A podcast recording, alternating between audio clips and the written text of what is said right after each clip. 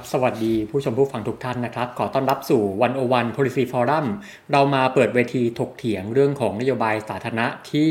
เป็นประโยชน์กับชีวิตของประชาชนและสังคมนะครับ ตอนนี้เราก็เรียกว่าอยู่ในช่วงของกระบวนการจัดทำร่างงบประมาณปี 2567 นะครับ ซึ่งถ้าพูดถึงเรื่องนี้ คือแน่นอนว่ามันต้องมี หลาย ๆ ส่วนที่เราจะต้องมาวิเคราะห์นำมาชำแหละกันนะครับ แต่สำหรับวันนี้รายการของเราเราจะเจาะไปที่ในส่วนของการศึกษา ซึ่งถือว่าเป็นส่วนที่สำคัญมาก แล้วก็เป็นส่วนที่เรียกว่า ได้รับงบประมาณก้อนใหญ่ที่สุดมาต่อเนื่องกันหลายปี แต่มันก็เกิดคำถามนะครับว่าทั้งที่ได้งบประมาณก้อนใหญ่ขนาดนี้แต่ทำไม มันดูเหมือนว่าการศึกษาไทยเนี่ยถึงยังไม่ค่อยจะไปไหนแล้วก็ยังมีปัญหาอยู่เยอะแยะมากมายนะครับ แล้วก็ยังมีปัญหาใหญ่ที่หลายคนพูดถึงก็คือเรื่องที่ว่าทำไมการศึกษาไทยทุกวันนี้ยังคงมีความเหลื่อมล้าที่ยังสูงมากๆอยู่นะครับ วันนี้เราจะลองมาตีโจทย์เรื่องเหล่านี้กัน ซึ่งแน่นอนว่าเราจะไม่ได้คุยแค่ในเรื่องของงบประมาณนะครับ แต่ว่าเราจะคุยถึงภาพใหญ่เรื่องของการศึกษาไทยทั้งหมดว่า ตกลงแล้วรากเหง้าของปัญหามันคืออะไรนะครับ มันมีโจทย์และความท้าทายอะไร มันมีอุปสรรคอะไรที่ทำให้เราไม่สามารถปฏิรูปการศึกษาได้อย่างเต็มที่นะครับ แล้วก็ท่ามกลางข้อจำกัดความท้าทายเหล่านี้เนี่ยเราจะมาออกแบบนโยบายทางด้านการศึกษากันยังไง และจะจัดสรรทรัพยากรทางด้านการศึกษายังไงให้เป็นไปอย่างทั่วถึงและเท่าเทียมมากขึ้นนะครับ ก่อนอื่นเราไปทักทายผู้ร่วมเสวนาของเราทั้ง 4 ท่านกันก่อนนะครับ ท่านแรกนะครับ คุณสิริพงษ์อังคะสกุลเกียรตินะครับ เป็นผู้ช่วยรัฐมนตรีว่าการกระทรวงศึกษาธิการครับ สวัสดีครับ ครับและท่านที่2นะครับ คุณนัทพงศ์เรืองปัญญาวุฒินะครับ เป็นสสบัญชีรายชื่อของพรรคก้าวไกล และเป็นประธานคณะกรรมการศึกษาการจัดทำและติดตามการบริหารงบประมาณครับ สวัสดีครับ สวัสดีผู้ร่วมรายการแล้วก็ประชาชนที่กำลังรับฟังอยู่ทุกบ้านทุกท่านนะครับครับ ท่านที่3นะครับผู้ช่วยศาสตราจารย์ ดรทรปิติดลนะครับศูนย์จากศูนย์วิจัยความเหลื่อมล้ำและนโยบายสังคม คณะเศรษฐศาสตร์มหาวิทยาลัยธรรมศาสตร์ครับ สวัสดีครับ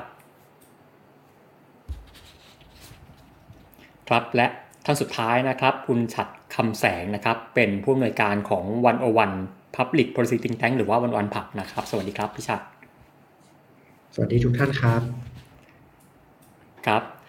มาเริ่มต้นกันก่อนนะครับ วันนี้เรามีตัวแทนจากกระทรวงสาธารณมาก็คือคุณสิริพงศ์นะครับ เราจะมาเริ่มที่คุณสิริพงศ์กันเลยนะครับ เราอยากจะฟังจากกระทรวงสาธารณกันก่อนนะครับว่า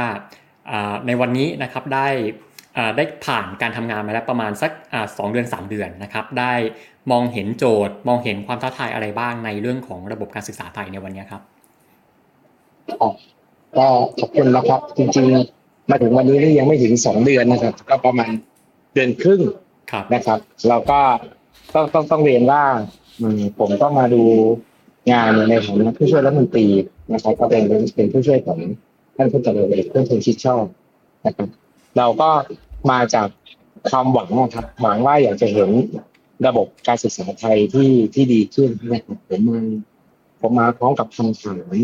ที่เหมือนกับทุกท่านถามนะครับว่า เอกระทรวงศึกษาเนี่ยเป็นกระทรวงที่ได้รับงบประมาณมากที่สุดนะครับ แล้วงบประมาณเหล่านี้เนี่ยมีไปใช้กับอะไรบ้างนะครับซึ่งถ้าเรามาดูดีๆนะครับงบประมาณกระทรวงศึกษาเนี่ยในแต่ละปีจะได้รับการจัดสรรงบประมาณอยู่ประมาณสามสองสามหมื่นล้านบาทนะครับแล้วหกสิบเปอร์เซ็นเนี่ย เป็นงบประมาณที่ใช้กับเป็นค่าใช้จ่ายของบุคลากร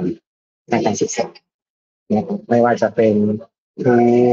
นะครับผู้บริหารสถานศึกษาอะไรต่างๆเหล่านี้นะครับเพราะ population ของกระทรวงศึกษานี่เยอะมากนะครับ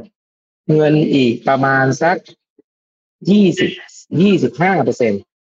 นะครับ เงินอีกประมาณสักยี่สิบห้าเปอร์เซ็นก็จะเป็นเงินที่ใช้ในการเป็นเงินอุดหนุนนะครับ เงินอุดหนุนคือเงินอุดหนุนรายหัวนะครับ ซึ่งจะมีเงินอุดหนุนรายหัว ไม่ว่าจะเป็นโรงเรียนสังกัดเอกชน หรือสังกัดสามัญนะครับ ก็จะมีเงินอุดหนุนลักษณะนี้ประมาณยี่สิบห้าเปอร์เซ็นต์ของงบประมาณนะครับส่วนงบลงทุนนะครับ ก็จะมีอยู่ประมาณสักห้าเปอร์เซ็นต์นะครับ ของงบประมาณนะครับ ก็คือถ้าสามแสนล้านก็ประมาณหมื่นห้าพันล้าน เป็นงบลงทุน งบลงทุนก็อย่างเช่น พวกซ่อมโรงเรียนสร้างโรงเรียนนะครับ เป็น ซื้ออุปกรณ์คอมพิวเตอร์ห้องแลบอะไรพวกเนี้ยนะครับ แล้วอีกประมาณสิบเปอร์เซ็นก็จะเป็นงบดำเนินงานงบดำเนินงานก็คือไม่ว่าจะเป็นเรื่องเกี่ยวกับการสร้างเสริมทักษะนะครับ ให้กับครูการจัดกิจกรรมต่างๆนะครับ ซึ่งตอนที่เราเข้ามาเนี่ย ก็ต้องเรียนว่ามันมันเป็นตอนที่งบประมาณปี 67 เนี่ยเขาทำเสร็จไปแล้วนะครับ ถึงแม้จะรีไวซ์ใหม่เนี่ยนะครับ แต่ว่า กรอบที่เรารีไวซ์เนี่ยเราก็คงจะรีไวซ์ที่มันไม่กระทบกับงานที่ที่เขาทำมาก่อนนะครับ ส่วนที่เราจะสอดแทรกเข้าไปก็คือจะเพิ่มเติมนะครับ เพิ่มเติมไอ้ตัวที่เป็นนโยบายจริง ๆ นะครับ สิ่งสิ่งที่เราเห็นนะครับ ก็คือเอาปัญหาภาพภาพรวมที่เราเห็นชัดๆก่อนนะครับ ว่ากระทรวงศึกษาเนี่ยจริงจริงๆเนี่ยตอนผมเข้ามาเนี่ย ผมมีกับคำถามมากมายเลยว่าเอ๊ะทำไมกระทรวงศึกษาไม่เป็นอย่างนี้ทำไมเด็กจบมาแล้วไม่มีงานทำทำไมโครงสร้างไอ้หลักสูตรแกนกลางเนี่ย มันล้าสมัยไปหรือเปล่ายังไงหรือเปล่านะครับ แล้วการศึกษาไทยมันล้าหลังเกินไปไหมปัญหาความเหลื่อมล้ำที่มันมีอยู่ในการศึกษาเนี่ยมันเป็นอะไรบ้าง ปรากฏว่าจริง ๆ เนี่ยเราได้เห็นกระทรวงศึกษาเนี่ยเป็นกระทรวงหนึ่งที่ที่เขาค่อนข้างจะทำการบ้านในเรื่องเหล่านี้เนี่ย ค่อนข้างมากนะครับอย่างอย่างเช่นเราบอกว่าเอ๊ะเด็กจบมาแล้วไม่มีไงานแต่วันเนี้ย คนส่วนน้อยมากเลยที่จะรู้ว่ากระทรวงศึกษาเนี่ยมีหลักสูตรทวิภาคี ทวิภาคีก็คือเรียนไปนะครับสองปี แล้วก็ไปทำงานอีกสองปีนะครับ ระหว่างเรียนมีเงินเดือนด้วยและจบมามีงานทำร้อยเปอร์เซ็นตนะครับ แต่มันก็ยังเป็นวงที่มันแคบมากๆแล้วมันจะขยายผลยังไงนะครับ การจัดการเรียนการสอนที่เราบอกว่าเอ้ยหลักสูตรแกนกลางมันล้าสมัยบางคนเนี่ยพูดถึงขนาดที่บอกว่า หลักสูตรแกนกลางเนี่ยมันกดให้คนเนี่ยโง่เท่ากันหมดนะครับ เพราะไปบังคับว่าต้องเรียนแปดบวกหนึ่งนะครับ ก็คือมีเรียนสาระวิชาหลักแปดวิชา ภาษาไทย ภาษาอังกฤษ คณิตศาสตร์นะครับ วิทยาศาสตร์อะไรพวกเนี้ยนะครับ บอกว่าเรียนแปดบวกหนึ่งแล้วทำไมเรียนมากกว่านี้ไม่ได้เกินจากนี้ไม่ได้ แต่พอเรามาดูข้อเท็จจริง มันไม่ใช่แบบนั้นคือแปดบวกหนึ่งเนี่ย เป็นวิชาที่เขาบอกว่าเด็กเนี่ยจำเป็นจะต้องรู้จำเป็นจะต้องเรียน แล้วคำถามคำถามคือ แล้วไอ้แปดวิชาเนี้ยเขาเอามาจากไหนเขาก็เอามาจากหลักสูตรทั่วโลกอะครับ ที่เขาที่เขาเรียนกันโดยโดยของเราเนี่ยยึดจากอังกฤษไปเลยอย่างเช่น คณิตศาสตร์ ถามว่าเด็กจำเป็นต้องเรียนไหมพื้นฐานก็จำเป็นต้องเรียนภาษาไทย แน่นอนต้องเรียนภาษาต่างประเทศ จะเป็นต้องเรียนวิทยาศาสตร์ อันนี้พูดถึงระดับพื้นฐานก่อนนะครับ วิทยาศาสตร์ วิชาสังคม ซึ่งวันนี้หลายคนก็บอกว่าเอ๊ะแม้กระทั่งวิชาประวัติศาสตร์ที่มันจะต้องนำเสนอแนวแนวแนวทางใหม่ของการศึกษาประวัติศาสตร์ที่ไม่ใช่วิธีท่องจำอันนี้คือพูดถึงว่าหลักสูตรแกนกลางแต่พอเรามาดูในในรายละเอียด เราก็จะเห็นว่าหลักสูตรแกนกลางเนี่ย เป็นหลักสูตรเดียวกัน ที่เขาบังคับสถานศึกษาไม่ว่าจะเป็นภาครัฐหรือเอกชน ที่คุณจะต้องเรียนแบบนี้มหิดลวิทยานุสรณ์ก็เรียนแปดแปดบวกหนึ่งนี้ แต่การบริหารจัดการภายใน เป็นสิทธิ์ของสถานศึกษา เป็นสิทธิ์ของสถานศึกษา คือมหาวิทยาลัยมหิดลไอ้โรงเรียนมหิดลวิทยานุสรณ์เนี่ยเขาก็บอกว่าสมมติหนึ่งสัปดาห์เขาเรียนอยู่สี่สิบชั่วโมงสี่สิบชั่วโมงเนี่ยเขาก็จะใช้วิธีการสอนสิบแปดชั่วโมงอีกยี่สิบสองชั่วโมง จะให้เด็กทำวิจัย แต่อันนี้ก็ภายใต้แปดบวกหนึ่งนะครับ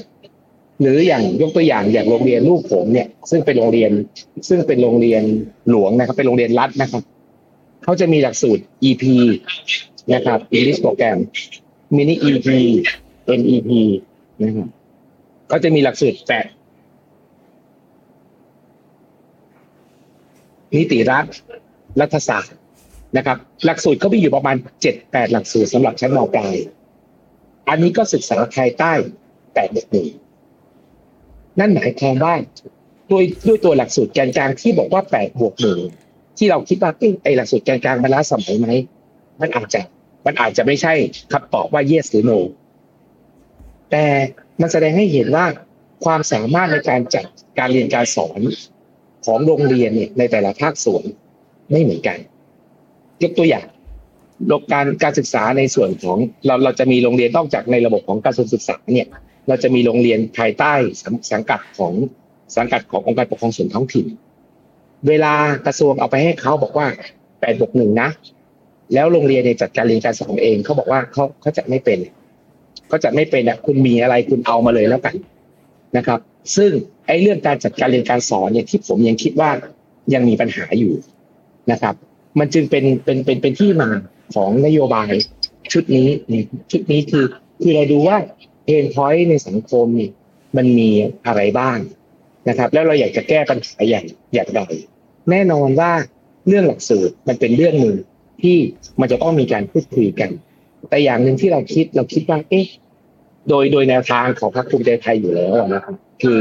แนวทางของเราเนี่ยคือเราอยากจะลดภาระ ไม่ว่าจะเป็นผู้เรียน ไม่ว่าจะเป็นผู้สอน ไม่ว่าจะเป็นผู้ปกครอง แล้วเราคิดว่าการลดภาระเนี่ยจะนำมาซึ่งความสุขของการเรียนการสอนแล้วเมื่อเมื่อผู้เรียนมีความสุข เมื่อผู้สอนมีความสุข มันก็ย่อมจะส่งผลให้ให้การเรียนการสอนเนี่ยมันดีขึ้นได้นะครับ มันก็จึงเป็นที่มาของนโยบายต่างๆนานาแล้วแล้วเราก็เห็นปัญหาว่าเรื่องเรื่องความเหลื่อมล้ำนะครับ เรื่องความเหลื่อมล้ำทางการศึกษา ซึ่งถ้าเรามามองว่า สาเหตุของความเหลื่อมล้ำเนี่ยทางการศึกษาเนี่ยมันจะมีอะไรบ้างนะครับอันดับแรกที่เวลาไปพูดที่ไหนก็บอกสาเหตุของความเหลื่อมล้ำคือหนึ่งที่สภาพเศรษฐกิจ ซึ่งมันปฏิเสธไม่ได้ เมื่อสภาพเศรษฐกิจมันเหลือมล้ำคุณภาพของการศึกษามันก็อาจจะเกิดความเหลื่อมล้ำได้ แต่คำถามก็คือถ้าเกิดความปัญหาความเหลื่อมล้ำเนี่ยมันเกิดจากสภาพเศรษฐกิจ กระทรวงศึกษาแก้ได้ด้วยตัวกระทรวงศึกษาเองนะเราอาจจะบอกว่าโอ้มันอาจจะแก้ได้นะ แต่มันก็ใช้เวลานานสองคือ ความเหลื่อมล้ำของการเข้าถึงแหล่งความรู้หรือข้อมูลทางการศึกษา ที่มันเหลื่อมล้ำเราจะเห็นได้เลยว่าคนในเมืองใหญ่ ๆ นะครับ คนในเมืองใหญ่เนี่ยเขามีโอกาสที่จะเข้าสู่ข้อมูลของการศึกษาเนี่ยได้ได้ดีกว่า คนในต่างจังหวัด แล้วยิ่งดีกว่าคนในชนบทที่ห่างไกลนะครับไอ้พวกเนี้ยมันแค่เฉพาะทางเศรษฐกิจอะไม่พอ การเข้าสู่ข้อมูลที่มันไม่พอที่ที่ที่มันได้ไม่เท่าเทียมกัน เราจึงคิดว่าถ้าอย่างนั้นเนี่ยนโยบายของเราต้องย่อโลกให้มันแคบลง ซึ่งวันนี้ถ้าถามว่าจะลดปัญหาความเหลื่อมล้ำยังไงวิทยากรทุกท่านตอบเหมือนกันหมดครับ ก็เอามันมาอยู่ออนไลน์สิวันนี้ใช่ไหมครับ เราอยากจะทำให้เขาเข้าสู่ข้อมูลเหล่านี้เราก็เอามันมาไว้รวมกันสิวันนี้เราเห็นปัญหาครูตามชนบทที่เขาไม่มีผู้สอนตรงกับกลุ่มสาระวิชา หรือครบถ้วนตามกลุ่มสาระวิชา เราก็เอาไอ้ของเหล่านี้มาใส่ออนไลน์สิ วันนี้สิ่งที่เราเห็นจากโรงเรียนไม่ได้ฮีโดนวิทยานุสรณ์คืออะไรทราบไหมครับ ไม่โดนวิทยานุสรณ์เนี่ยสิบแปดชั่วโมงที่เขาสอนหนังสือเนี่ยเขาใช้วิธีเปิดคลิปเขาใช้วิธีเปิดคลิป สื่อการเรียนการสอนที่เขามี แล้วครูเนี่ยมีหน้าที่เป็นเป็นผู้ช่วยสอน มีหน้าที่เป็นครูแนะแนวระหว่างทำการเรียนการสอน แล้วอีก 22 ชั่วโมงในหนึ่งสัปดาห์ครูก็มีหน้าที่ไกด์เราได้เห็นมาแล้วว่าการเรียนการสอนแบบเนี้ยค่อนข้างค่อนข้างจะเวิร์กวันนี้นะครับพรบหลักสูตรการศึกษาเนี่ยปี 2551 ปรับปรุงใหม่ 2560เนี่ย เขาเปลี่ยนให้การศึกษาเนี่ยเป็นแบบ active learning เป็นการเรียนฐานสมรรถนะแต่สิ่งที่ตลกร้ายสำหรับกระทรวงศึกษาคือ มาถึงวันนี้ต่อให้เป็น active learning แล้วเนี่ย ครูก็ยังเน้นการสอนในวิธีของบรรยายอยู่นะครับ ในการบรรยายอยู่และให้เด็กท่องจำอยู่ ซึ่งก็เป็นปัญหาที่กระทรวงศึกษาต้องต้องต้องเร่งแก้ไขเหมือนกันนะครับ รอบนี้เอาเท่านี้ดีไหมครับ ถ้าเกิดว่าพูด พูดนโยบายทั้งหมดเนี่ย ผมเกรงว่าผมจะพูดได้ชั่วโมงหนึ่งเลยนะครับ ครับ ครับครับแน่นอนนะคะเรื่องปัญหาในการศึกษามันเยอะมากนะครับซึ่งให้ไล่อะไล่ไม่หมดนะครับอันนี้แต่ถามเจาะคุณสิริพงศ์อีกนิดนึงครับว่า แล้วจากสิ่งที่พูดมาทั้งหมดเนี่ยนโยบายต่างๆครับ คิดว่าเรื่องไหนที่น่าจะเป็น priority สูงสุดที่ต้องรีบแก้เป็นแบบแรก ๆ บ้างครับ ก็ก็เรียนตามตรงนะครับ ท่านท่านรัฐมนตรีเนี่ย ตอนมารับตำแหน่งเนี่ย ท่านก็ทำโพนะครับ ท่านก็ทำโพถามบุคลากรทางการศึกษาทั่วประเทศนะครับ ซึ่งน่าจะมีอยู่ประมาณน่าจะมีอยู่น่าจะเป็นแสนอะนะครับ เพราะว่าโรงเรียนโรงเรียนเนี่ยมีอยู่ประมาณสักสองหมื่นกว่าโรงนะครับ คนตอบโพมาเนี่ยมีอยู่ประมาณสี่พันคนนะครับ อันดับหนึ่ง ที่บุคลากรทางการศึกษาตอบมาว่าอยากจะให้แก้ไขอันดับแรกคือเรื่องของการประเมินวิทยาฐานะครับ นะครับ อยากจะอยากจะให้แก้เรื่องการประเมินวิทยาฐานะเรื่องของอ่าอันดับสองก็คือเรื่องเกี่ยวกับหนี้สินครูนะครับ อันดับสามก็คือเรื่องเกี่ยวกับการลดภาระของของผู้เรียนนะครับ การลดภาระของผู้เรียนนะครับ เรื่อง เรื่องการแจกแจกแท็บเล็ตเนี่ยน่าจะเป็นเรื่องที่เรื่องที่ควรทำโพลเนี่ยค่อนข้างจะการขายเยอะมากเลยนะครับ ทีเนี้ยเราก็เอาเอาเอาข้อแสดงความคิดเห็นของทั้งหมดมาดูนะครับ เราก็คิดว่าอะภายใต้นโยบายเรียนดีมีความสุขของท่านรัฐมนตรีเนี่ย เราทำอะไรได้บ้างนะครับ เราเห็นครูที่เขา suffer จากการที่เหมือนกับว่านะครับไม่ชัดเจน กับความก้าวหน้าของเขา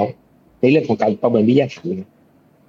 คือการประเมินวิทยาฐานะเนี่ยในบางรุ่นเนี่ยนะครับเขาก็ประเมินแบบวอสิบสามพวกผมผมคงไม่ต้องพูดศัพท์เทคนิคมากเนาะคือบางบางคนเนี่ยก็คือเหมือนกับว่าเอาเด็กไปแข่งทำผลงานแล้วมาประเมิน ก็จะโดนบอกว่าเนี่ยคือการเอาเด็กออกจากห้อง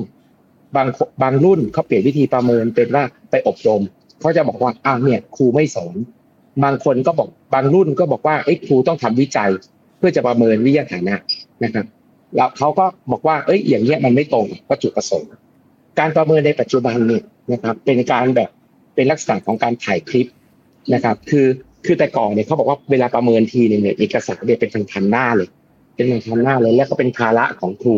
แล้วครูเนี่ยจะต้องมาเสียเวลากับการทำเอกสารแทนที่จะได้ไปสอนพอรุ่นก่อนที่เราจะมาเนี่ยเขาเปลี่ยน เขาเปลี่ยนเขาเปลี่ยนวิธีประเมินจากจากเอกสารเป็นตั้งๆเนี่ยเป็น PDF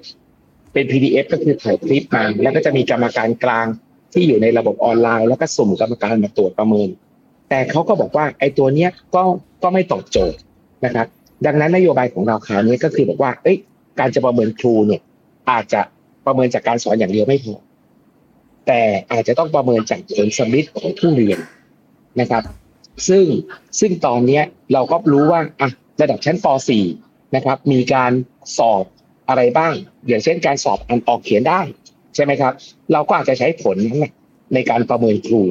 ว่าสมมติเด็กป .4 ที่พึงจะมีเนี่ยคือควรจะอ่านออกเขียนได้ก่อนใช่ไหมครับ ถ้าครูในระดับนี้ประเมินแบบนี้ผ่านเกณฑ์ไหมรุ่นต่อมานะครับ มีความสามารถในการในการอย่างเช่นมีทักษะทางวิชาการพอสมควร มีทักษะในการดำรงชีวิตที่สามารถ ที่จะสามารถอยู่ในสังคมได้อะไรประมาณเนี้ยนะครับ เราก็บอกให้กกศเนี่ยเขาเขาปรับเกณฑ์ประเมินใหม่โดยปรับจากฐานของผลสำลิดวัดจากผู้เรียนเป็นหลัก ซึ่งตอนนี้เกณฑ์เกณฑ์ยังไม่ออกนะครับคาดว่าจะแล้วเสร็จในประมาณประมาณสองสามเดือนต่อจากนี้ เพราะว่าเวลาเขาออกเกณฑ์ประเมินเขาต้องไปฟังเสียง แล้วก็เอากลับมาคาลิเบรตใหม่อีกหลายรอบนะครับ แต่คาดว่าสองสามเดือนนี้เนี่ยน่าน่าจะจบนะครับ แล้วเราก็บอกว่าเอ้จริงๆเนี่ยครูเนี่ยมันก็มีสองแบบ คือมีครูผู้สอนกับมีครูแบบสายสนับสนุน ซึ่งทั้งสองสายเนี่ยทำไมต้องประเมินเหมือนกัน เพราะในสายสนับสนุนเขาอาจจะไม่ได้เก่งการสอนเราก็คิดว่าอะแบบเนี้ยทำยังไงนะครับ ก็จะแก้ก็จะแก้ไขว่าอาจจะมีการเพิ่มเกณฑ์การประเมินขึ้นมาอีกแบบหนึ่งสำหรับอีกสายหนึ่งภาระงานของครูที่มากเกินไปนะครับ อย่างเช่น ครูที่สอนหนังสือเขาต้องมาทำธุรการนะครับ อันเนี้ยต่อไปเนี้ยก็จะปล่อยให้เป็นหน้าที่ของเขตพื้นที่การศึกษา ที่จะบรรจุกำลังลงไปในเขตพื้นที่การศึกษา แล้วงานธุรการจากโรงเรียนเล็ก ๆ ที่ไม่มีบุคลากรเนี่ยต่อไปเนี่ยเขตพื้นที่การศึกษาจะมาทำให้หมดนะครับพานโรงนะครับที่ที่โรงเรียนเล็กๆมีปัญหาว่าพันโรงเนี่ยเวลาที่ออกไปแล้วเนี่ยไม่มีการทดแทนนะครับ ตอนนี้กระทรวงก็ดูแนวทางว่า เอ๊ะเราจะหาอัตรากำลังเพิ่มเติมให้ ปัญหาอาหารกลางวันที่บริหารจัดการได้ไม่ดีนักนะครับปัญหาโรงเรียนเล็กคุณภาพการศึกษา คือตอนนี้เราก็คิดว่าจะต้องมีโรงเรียนแม่โรงเรียนพี่โรงเรียนน้อง คือโรงเรียนใหญ่เนี่ยเป็นตัวแชร์ทรัพยากรคือวันนี้ถ้าเราพูดถึงว่าจริง ๆ เนี่ยมีโรงเรียนที่นักเรียนต่ำกว่าสองร้อยเนี่ย อยู่ในประเทศเนี่ยประมาณหมื่นแปดพันโรงเรียน แล้วโรงเรียนเหล่านี้นะครับต้องจ่ายเงินเดือน ให้กับครูเนี่ย ปีละหนึ่งล้านบาท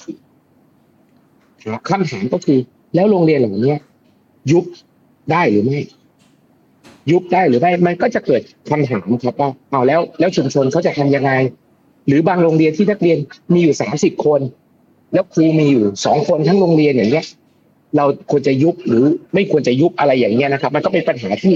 มันโล่งแตกแล้วมันแก้ไม่จบ คือบางบางความเชื่อก็บอกว่าต้องยุบสิบางความเชื่อก็บอกว่ายุบไม่ได้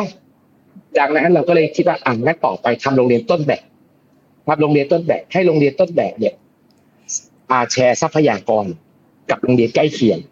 กับโรงเรียนใกล้เคียงเป็นโรงเรียนพี่โรงเรียนน้อง แล้วขยายกลุ่มนะครับ แล้วก็ในอนาคตเนี่ยก็จะมีบริการรถรับส่ง ที่จะทำให้เด็กเนี่ยสามารถเข้าสู่คืออยู่ในอยู่ในตำบลเนี่ยนะครับ อยู่ในหมู่บ้านเนี่ย ซึ่งเป็นสเกลเล็กมากเนี่ยคือมันเป็นไปไม่ได้นะครับ ที่จะไปอัดห้องคอมพิวเตอร์ให้พอสำหรับนักเรียนทุกคนในในทุกหมู่บ้านไอ้ตัวเนี้ยมันมันเป็นไปไม่ได้อยู่แล้ว แต่เราจะทำยังไงที่เราจะบริหารจัดการในทรัพยากรที่เรามีอยู่ ให้มันให้มันมีประสิทธิภาพมากที่สุด เราก็อาจจะต้องใช้วิธีการแชร์ทรัพยากรนะครับ ก็จะเป็นโรงเรียนแม่โรงเรียนพี่โรงเรียนน้อง ทีนี้ปัญหาที่พูดถึงกัน กันมากที่สุดจริง ๆ มันมีอีกหลายหลายมิติมากนะครับ ที่เราแก้เนี่ยทั้งความสุขของนักเรียนความสุขของผู้สอน แต่แต่จะขอเอาประเด็นที่น่าจะเป็นประเด็นที่สังคมเด็กจะรู้มากที่สุดก็คือเรื่องแท็บเล็ตอย่างเรื่องแท็บเล็ตเนี่ยเป็นนโยบายของท่านนายกที่กระทรวงเนี่ยจะต้องมันจะต้องรับมาดำเนินการซึ่งคำถามก็คือถามว่าตอนที่เราเข้ามาบริหารงานเนี่ย เรารู้ไหมเรารู้ เรารู้ว่าสังคมกำลังจับจ้อง เรารู้ว่าสังคมเนี่ยกำลังจะตั้งคำถามว่า เอ้ย การใช้แท็บเล็ตสำหรับเด็กเนี่ยมันโปร่งใสหรือไม่ มันตรงไปตรงมาหรือไม่นะครับทีเนี้ยเราก็ต้องมาดูก่อนว่าหลักการของการที่จะมีแท็บเล็ตเนี่ยคืออะไร คือวันนี้เราพูดกันว่าความเหลื่อมล้ำทางการศึกษาเนี่ยสาเหตุหนึ่งคือเกิดจากการที่คนเนี่ยเข้าถึงข้อมูลของการศึกษาเนี่ยไม่เท่ากัน ฉะนั้นวันนี้กระทรวงเนี่ยจำเป็นที่จะต้องมี รงกลางอยู่ก้อนหนึ่งอาจจะบอกว่าอาจจะเป็นแพลตฟอร์มก็ได้ที่ไปรวบรวมแหล่งความรู้ทั้งหมด ที่กระทรวงศึกษาเคยทำที่ผ่านมาแล้วเนี่ยคือเราอาจจะอาจจะไม่เสียเวลานะครับ ว่ากระทรวงศึกษาเคยทำอะไรมาก่อน แล้วเรากลับเอามารีสตั๊กเจอร์ใหม่เราคงเราคงไม่เสียเวลา แต่เราคงจะเดินหน้าเลยว่า ข้อมูลที่ข้อมูลทางการศึกษาที่เด็กควรจะได้ วิชาการที่เด็กควรจะได้เนี่ยควรจะมีอะไรบ้าง ซึ่งรูปแบบของการทำเราอาจจะทั้งจัดทำเอง ทั้งเอาซอร์สทั้งเปิดอีกช่องทางหนึ่งให้สำหรับครูที่เขามีความสามารถในการสอนหนังสือ แล้วอยู่ต่างจังหวัดเขาอัปโหลดข้อมูลการสอนของเขา และเขาสามารถหารายได้ได้จากจากแพลตฟอร์มนี้ด้วยนะครับคอนเทนต์ต่างๆ ที่อยู่กับติวเตอร์ทั่วประเทศ เราอาจจะเอามารวมกันอยู่ในนี้ นั่นหมายความว่าในปี 67 เนี่ยนะครับ กระทรวงศึกษาเนี่ยเราจะทำให้ให้เกิดแพลตฟอร์มนี้ขึ้นให้ได้นะครับ คือแพลตฟอร์มที่ไม่ว่าจะเป็นใคร ก็สามารถเรียนได้ anywhere anytime จากโทรศัพท์มือถือหรือจากแท็บเล็ตที่เขามีนะครับ แต่คำถามก็คือเมื่อมีแพลตฟอร์มแล้ว ความเหลื่อมล้ำนี้หมดไปไหมก็ยังคงไม่หมดมันก็จะมาสู่โจทย์ต่อไปก็คือการแท็บเล็ตตามนโยบายของรัฐบาลแท็บเล็ตเนี่ยจะเป็นเครื่องมือที่ ทำให้เด็กทุกคนเนี่ยเข้าถึงคอนเทนต์เหล่านี้ โดยไม่มีความเหลื่อมล้ำคำว่าไม่มีความเหลื่อมล้ำคือยังไงแท็บเล็ตที่เราจะทำเนี่ยคือประเด็นแรกอันดับหนึ่งคือต้องต้องออนไลน์นะต้องออนไลน์ต้องใช้ได้จริง ทีเนี้ยเราก็เห็นว่านโยบายแท็บเล็ตเก่าของรัฐบาลที่ผ่านมามันก็มี pain point ตรงที่ว่า อายุใช้งานมันสั้น พอใช้งานไม่ได้แล้วอะไอ้แท็บเล็ตเหล่านี้มันก็กลายเป็นขยะ ที่โรงเรียนเนี่ยจะต้องมาดูแล เพราะมันเป็นพัสดุเนาะมันเป็นของกลางเนาะที่เขาจะต้องดูแล เราจึงมากับแนวคิดที่ว่าถ้าอย่างนั้นอะ เราเช่า เราไม่ใช้หรอกเราไม่ซื้อหรอก เราเช่าใช้แล้วกัน ทีเนี้ย พอตอนเช่าใช้นะครับ อย่างอย่างคุณรัตพงศ์ก็เป็นการมาธิการงบประมาณมามาก่อนนะครับ ผมก็เคยเป็นการมาธิการงบประมาณมาก่อนเราก็เห็นว่าเฮ้ย ถ้าถ้าเอาตามระเบียบราชการ เอาตามระเบียบราชการคือเช่าได้เต็มแม็กของระเบียบราชการเลยเนี่ยมันก็กลายเป็นว่ารัดได้ของแพงและเพอเพอของตกสเปคด้วย เราก็เลยคิดคิดขึ้นมาครับ โจทย์เราก็เลยลองลองคิดขึ้นมาว่า เอ๊ะถ้าวันนี้เราไปซื้อแท็บเล็ตเครื่องหนึ่งในเปิดสมมติเปิด Shopee ดูว่าแท็บเล็ตสิบนิ้ว เอาแบบมียี่ห้อหน่อยนะครับ ราคาเท่าไหร่ ก็เครื่องหนึ่งประมาณเจ็ดพันสมมติยี่ห้อซัมซุงราคาเจ็ดพันต่อเครื่องอะแล้วถ้าเกิดว่าเราใส่ซิมการ์ดด้วยนะครับ ใส่ซิมการ์ดด้วยเนี่ยตกเดือนละเท่าไหร่ แล้วเราก็บอกว่าเอ้ยถ้าอย่างนั้นเนี่ยเราก็ไปไปตีหัวผู้ประกอบการเลยได้ไหมบอกว่าอ่าเราไม่ซื้อนะ แต่เราจะเช่าเดือนละสามร้อยแต่เราจะเช่าสักเดือนละสามร้อยพร้อมฟูลเซอร์วิสนะ คือเครื่องเสีย คุณต้องเปลี่ยนให้เด็กใช้ได้ภายใน เจ็ดวัน ประเภทเครื่องเสียส่งทางไปรษณีย์แล้วก็ส่งเครื่องกลับมาก็ไม่เอานะ แล้วก็ต้องมีสัญญาพ่วงออกไปอีก บอกว่าอ่าถ้าบริษัทไหนได้สัมปทานแท็บเล็ตไป คุณต้องประติดไฮสปีด Wi-Fi ให้กับโรงเรียนด้วย คือแท็บเล็ตเนี่ยเด็กสามารถเอากลับไปใช้ที่บ้านได้ โดยที่มีซิม แต่เวลาอยู่ที่โรงเรียนเนี่ยสามารถต่อ Wi-Fi ได้นะครับ ก็ไม่กินก็ไม่กินซิม อะไรอย่างเงี้ยนะครับ ซึ่งจากการที่ลองทำการบ้านมาประมาณเนี้ยนะครับปรากฏว่า โอ้โหมีคนที่สนใจจะแข่งขันและจะเข้าแบบเยอะแยะเลย ตอนนี้มีทั้ง Intel ทั้ง Microsoft ทั้งโอเปอเรเตอร์คนนั้นคนนี้เนี่ยสนใจที่จะแบบเอออยากอยากจะเข้ามามีส่วนร่วมเยอะเลย แล้วก็คิดว่าเออโจทย์จากโจทย์ที่เราตั้งว่าเราเอา pain point ของสังคมเนี่ยมาตั้งโจทย์นะครับซึ่งตอนนี้มันก็จะนำไปสู่ว่าในอนาคตเนี่ยแท็บเล็ตจะเป็นยังไงแล้วตอนนี้ หลังจากที่เราฟังเสียงมาอาจจะมีแนวโน้มว่า อาจจะไม่แจกแท็บเล็ตก็ได้ แต่อาจจะแจกเป็นโน้ตบุ๊กแทนนะครับอันนี้ก็คือก็คือก็เป็นก็เป็นแนวทางของของกระทรวงศึกษาในเวลานี้ครับครับ อีกนิดนึงครับก่อนหน้านี้ช่วงแรกเลยครับคุณสิริพงศ์พูดถึงเรื่องของงบประมาณนะครับก็มีการแจกแจงให้เห็นว่ากี่เปอร์เซ็นต์ไปตรงไหนตรงไหนบ้างนะครับ อันนี้อยากจะให้สรุปแบบกระชับกระชับนิดนึงว่า เราเราเห็นอะไรบ้างจากการจัดสรรงบประมาณแบบนี้นะครับเราเห็นปัญหาอะไรที่มันที่ที่มันอยู่ระหว่างบรรทัดในตัวเลขเหล่านี้นะครับ แล้วก็รวมถึงว่าแล้วทางกระทรวงศึกษาเนี่ยจะมีแนวนโยบายเรื่องของการจัดสรรงบประมาณในปีหน้ายังไงขอแบบกระชับกระชับนะครับ ครับคือคือเราได้เห็นว่ากระทรวงศึกษาเนี่ยนะครับเป็นกระทรวงที่โครงสร้างในเชิงบริหารเนี่ยค่อนข้างจะค่อนข้างจะไม่สมประกอบนะครับ คือคือต้องเรียนว่า ในการบริหารองค์กรที่จะมีขนาดที่มันสามารถที่จะขับเคลื่อนขับเคลื่อนไปได้เนี่ยนะครับ มันควรจะเป็นทรงพีระมิดทรงพีระมิดคือข้างล่างฐานส่วนมากเนี่ยควรจะเป็นสำหรับคนทำงานนะครับ แล้วก็ปลายยอดเนี่ยคือคือผู้บริหาร ซึ่งสัดส่วนในการที่มันจะ work ได้ได้สมเหตุสมผลเนี่ยมันควรจะเป็นแปดสิบยี่สิบแปดสิบยี่สิบคือคนทำงานเนี่ยสักแปดสิบเปอร์เซ็นต์ของ budget ส่วนปลายยอดเนี่ยควรจะประมาณสักยี่สิบเปอร์เซ็นของบัตเจ็ต แต่วันเนี้ยกระทรวงศึกษาเนี่ยสัดส่วนของเงินค่าบริหารเนี่ย มันไม่ใช่พีระมิดครับแต่มันเป็นถัง มันเป็นถังคือคนทำงานกับ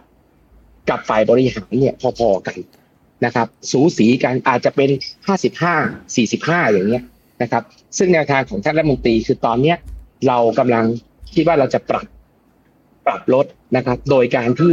เราไม่เพิ่มอัตรากำลังในสายบริหารยกตัวอย่างอย่างเช่น ตอนเนี้ยในในส่วนของศึกษาธิการภาค ซึ่งวันนี้กระทรวงศึกษาเนี่ยยังใช้ไม่เต็มอัตรานะครับ วันนี้เราไม่มีตังเพิ่มเลยคือคนคือคนที่เขาอยู่อยู่แล้วเนี่ยเราอาจจะไปลงโทษเขาไม่ได้ เพราะเขาอยู่มาก่อนแต่เมื่อเขาเกษียณไปแล้วหรือเขาครบวาระไปแล้วเนี่ย เราไม่ตั้งเพิ่มได้ เราก็จะเอาอัตราในส่วนของบริหารเนี่ย มาทดแทนด้วยอัตราของครูผู้สอน ซึ่งเมื่อสัปดาห์ที่แล้วท่านรัฐมนตรีบอกว่าศึกษาธิการภาคคนหนึ่งถ้าเราไม่ตั้งศึกษาธิการภาคหนึ่งคน เราอาจจะได้ครูผู้สอนเพิ่มขึ้นมาสามคนนะ เราก็จะใช้วิธีนี้ครับ ในการบริหารงบประมาณนะครับ แล้วเราก็ปรึกษากับกับสำนักงบครับว่าในการอุดหนุนเงินเนี่ย ในลักษณะของเงินจ่ายรายหัวเนี่ย แล้วหารยาวเท่า ๆกันเนี่ย มันไม่น่าจะตอบโจทย์ เพราะโรงเรียนใหญ่เนี่ยเขาจะได้เงินอุดหนุนเยอะ แต่โรงเรียนเล็กเนี่ยจะได้เงินอุดหนุนน้อยนะครับ ซึ่งตอนนี้ก็อยู่ในช่วงดีไซน์ ว่าเราจะจะดีไซน์เงินอุดหนุนแบบไหนนะครับ เพื่อเป็นการกระจายให้โรงเรียนเล็กอยู่ได้ แล้วโรงเรียนใหญ่ไม่ไม่ไม่เดือดร้อนนะครับ การบริหารจัดการก็ประมาณในการแบ่งสัดส่วนเนี่ยเราก็คงจะมาทิศทางนี้ครับครับขอบคุณนะครับ คุณสิริพงศ์สำหรับรอบแรกนะครับ เดี๋ยวไปที่คุณนัทพงศ์นะครับ เรา เราพูดทิ้งท้ายไว้ในเรื่องงบประมาณนะครับ ในฐานะที่เป็นประธานกมทงบประมาณเนี่ย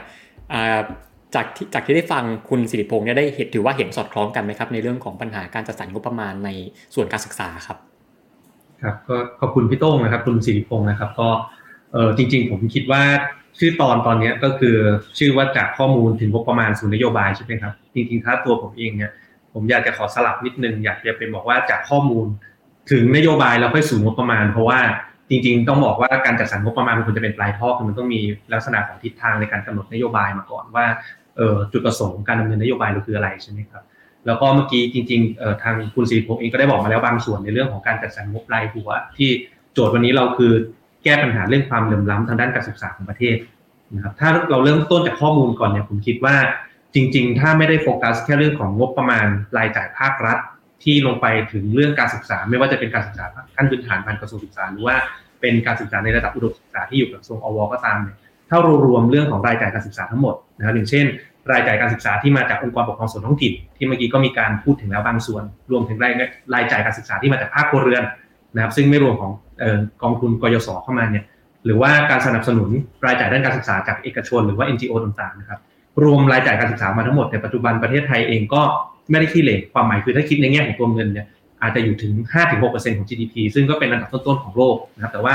ผลสำเร็จที่เกิดขึ้นในเรื่องของตัวชี้วัดอย่างเช่นเรื่อง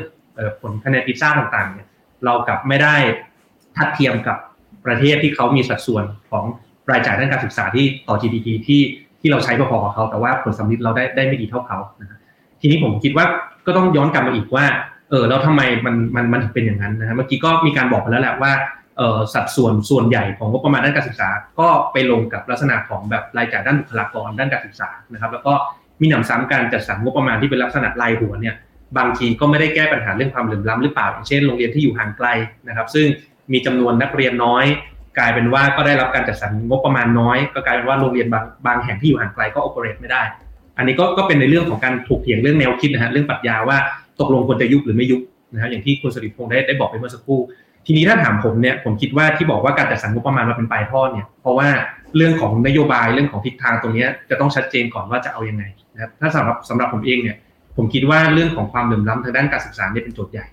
นะความหมายก็คือเอ่อถ้าคิดในแง่ของคล้ายๆเป็น school of thought นะครับก็คือหลักความคิดเนี่ยอย่างแรกก่อนเราเราต้องวางก่อนว่าการศึกษาขั้นพื้นฐานเป็นสิ่งที่คล้ายๆว่าเป็นบริการสาธารณะขั้นพื้นฐานที่และก็ถูกรับรองในในรัฐธรรมนูญด้วยซ้ำว่าประชาประชากรไทยทุกคน จะต้องได้รับการเข้าถึงการศึกษาที่เท่าเทียมกันคำว่าการเท่าเทียมกันในที่นี้ไม่ไม่ได้ไม่ไม่ได้หมายถึงว่าในแง่ของตัวเงินหรืออะไรนะฮะแต่ว่าหมายถึงโอกาสนะเพราะนั้นแบบเนี้ยสิ่งที่ควรจะต้องปรับก่อนอย่างแรกก็คือเรื่องของหลักคิดหรือสูตรคิดในการจัดสรรงบประมาณนะแล้วก็ถามว่าจะออกมาเป็นตัวเงินงบประมาณเท่าไหร่เนี่ยผมว่าคิดว่ามันเป็นปลายท่อแหละนะครับเออในในเรื่องต่อไปที่ที่ผมคิดว่าเป็นหลักคิดเหมือนกันที่ต้องตั้งโจทย์ให้ชัดนะครับจริงๆมันก็มีในเรื่องของหลักความคิดที่ว่าเออเราเราอยู่ในระบบ เศรษฐศาสตร์ปัจจุบันนะที่เราคิดว่าการแข่งขันจะช่วยเพิ่มคุณภาพสินค้าและบริการให้กับผู้บริโภคใช่ไหมครับแต่ในบางอย่างเนี่ยผมเชื่อว่าการแข่งขันก็ไม่ได้เป็นคำตอบของทุกสิ่งนะครับการแข่งขันมันจะ work กับอะไร มันจะ work กับในแง่ที่ฝั่งของสินค้าและบริการหรือฝั่ง supply side เนี่ยมันมีมันมีเยอะอย่างเช่น ไปช้อปปิ้งแชมพูบนในในในซูเปอร์มาร์เก็ตที่เราจะเห็นหลากหลายยี่ห้อให้เราเลือกแบบเนี้ยแล้วแล้วแบบนี้มันจะทำให้ผู้บริโภคเนี่ย พูดง่ายคือมีความได้เปรียบในการเลือกซื้อสินค้าและบริการนะครับที่ถูกลงแล้วก็ได้คุณภาพดีขึ้น แต่ในขณะเดียวกันถ้าเป็นการแข่งขันที่ฝั่ง supply side มีจำนวนน้อย อย่างเช่น กรณีของโรงเรียนเนี่ยเราไม่ใช่ว่าโอ้โหเดินไปทุกหัวมุมเหมือนร้านเซเว่นเนาะคือบางบางที่บางตำบลมีโรงเรียนแค่อาจจะเป็นแห่งเดียวด้วยซ้ำหรืออะไรอย่างเงี้ยพอเป็นลักษณะแบบนี้มันเลยกลายเป็นว่าถ้าฝั่ง demand มากกว่าทุกคนอยากจะส่งลูกหลานตัวเองให้ได้รับการศึกษาที่ดีแหละผลที่มันตามมาคืออะไรบางทีเนี่ยมันทำให้คนที่รวยกว่ามีฐานะทางเศรษฐกิจดีกว่า ก็พร้อมที่จะ ใส่เงินอุดหนุนไปให้ลูกหลานเข้าถึงการศึกษาได้ดีกว่า บางอย่างเนี่ยมันกลายเป็นว่าถ้าใช้โมเดลการแข่งขันล้วนๆนะฮะมันกลายเป็นว่าพูดง่ายคือเด็กที่เกิดมาในครอบครัวที่รวย ซึ่งไม่มีใครเลือกเกิดได้ ก็มีโอกาสในการเข้าถึงการศึกษาที่ดีกว่าที่จนกว่าหรือเปล่านะเพราะนั้นเนี่ยสำหรับผมเองถ้าจะให้ดีไซน์ในเรื่องของคล้ายๆปรัชญาในในการดีไซน์นะครับ ผมว่าเราควรจะแบ่งในเรื่องของการศึกษาขั้นพื้นฐาน กับการศึกษาในระดับที่สูงกว่าการศึกษาขั้นพื้นฐานอย่างเช่น ในระดับอุดมศึกษาที่เน้นความเป็นเลิศ นะอะไรที่เน้นความเป็นเลิศเนี่ยสำหรับผมนะใช้โมเดลการแข่งขันได้นะครับอันนี้อันนี้ความคิดเห็นส่วนตัวนะครับเราเห็นทุกอย่างนะอย่างเช่น ในเรื่องของธุรกิจสตาร์ทอัพในเรื่องของบริษัทไฮเทคเนี่ยแน่นอนการแข่งขันมันมีผู้ชนะและผู้แพ้ หรือแม้แต่การแข่งขันในโลกกีฬาต่างๆ มีผู้ชนะและผู้แพ้ ดังนั้นถ้าเราต้องการความเป็นเลิศอะไรบางอย่างนะครับอย่างเช่นธุรกิจสตาร์ทอัพธุรกิจไฮเทคเนี่ยใช้การแข่งขันไปเลยครับการการถ้าถ้าพูดในเรื่องของการศึกษาการศึกษาวิจัย การผลิตนวัตกรรม ใช้โมเดลการแข่งขันเลยครับ แต่ถ้าเป็นอะไรบางอย่างที่ต้องการคำว่าคุณภาพของการศึกษา ถ้า define ในการศึกษาขั้นพื้นฐานเนี่ยเราไม่ได้เน้นความเป็นเลิศแต่เราต้องการเน้นความเท่าเทียม ในการปูพื้นฐานให้ทุกคนมีโอกาสในการเข้าถึงการศึกษาที่เท่ากัน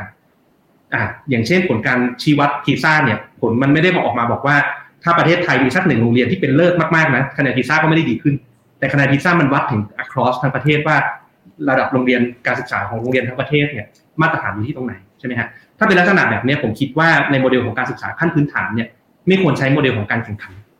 นะครับ ทีนี้ถ้าเราวางหลักปรัชญาหรือ philosophy มาแบบนี้นะครับ มันก็จะมันก็จะสะท้อนมาถึงการออกแบบนโยบาย แล้วสุดท้ายมันก็จะสะท้อนมาที่เรื่องของการจัดสรรงบประมาณนะครับ ซึ่งแน่นอนที่สุดแหละผมว่าทุกท่านในในในรายการนี้ก็รู้ดีกันอยู่แล้วว่าประเทศไทยไม่ได้เฉพาะของรายจ่ายการศึกษาที่รวมก้อนอื่น ๆ ของท้องถิ่นกับภาคเอกชนก็ตามแม้แต่งบประมาณที่เราอุดหนุนไปโดยตรงจาก จากจากจากการออกพรบงบประมาณรายจ่ายประจำปีที่ต้องอนุมัติผ่านสภาเนี่ยครับก็คิดเป็นประมาณ 10% 10กว่าเปอร์เซ็นต์ของงบประมาณรายจ่ายประจำปีทุกปีอยู่แล้วซึ่งเป็นจำนวนไม่น้อยนะครับอันนี้ก็คิดคิดว่าขอพูดในภาพรวมก่อนนะครับแล้วเดี๋ยวยังไงก็เอ่อถ้ามีประเด็นแลกเปลี่ยนกันพูดบางอย่างในรายละเอียดก็เดี๋ยวเดี๋ยวค่อยชิงกลับมาก็ได้ครับ ครับครับอ่าก็อย่างที่คุณนัทพงศ์บอกนะครับว่าคือ ปัญหาสำคัญสุดของการศึกษาไทยในวันนี้ก็คือเรื่องของความเหลื่อมล้ำในการศึกษานะครับ แล้วก็มีเกริ่นมาเล็กน้อยว่าเราต้องมีนโยบายที่แก้เรื่องนี้ แล้วก็มันก็ต้องสุดท้ายก็ต้องนำไปสู่งบประมาณที่ว่ามันจะนำมาแก้ไขปัญหานี้นะครับ แล้วถ้าจะให้คุณนัทพงศ์อธิบายเรื่องละเอียดลงอีกนิดหนึ่งนะครับ ว่าถ้าเกิดว่าเราจะจัดสรรงบประมาณในเรื่องการศึกษาให้มันเรียกว่าเกิดความเท่าเทียม ลดความเหลื่อมล้ำได้มากขึ้นอย่างเงี้ยมันควรจะ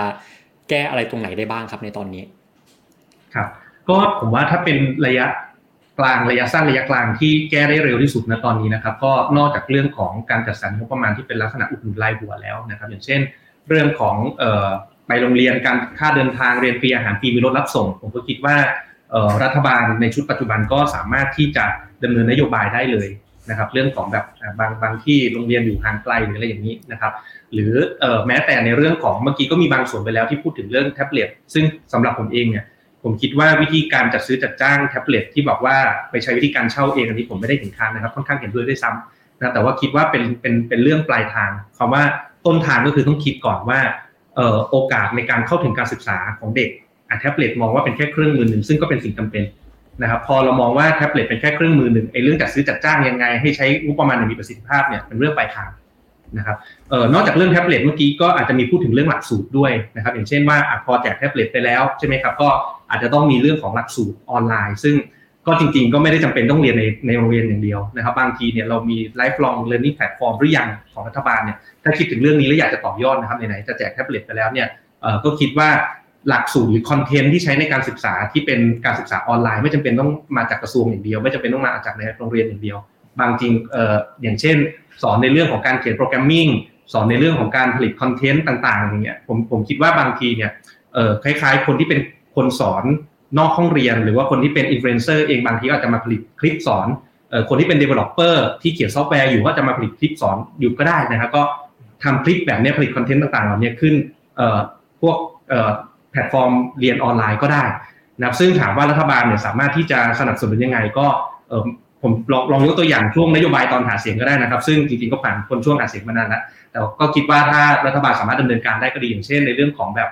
คูปองทางด้านการศึกษาออนไลน์ให้กับเด็กต่างๆเหล่านี้นะครับ ซึ่งมันก็จะมาสอดรับกับเรื่องของนโยบายของทางทางทางพรรคเพื่อไทยในเรื่องของการแจกเรียนนะครับ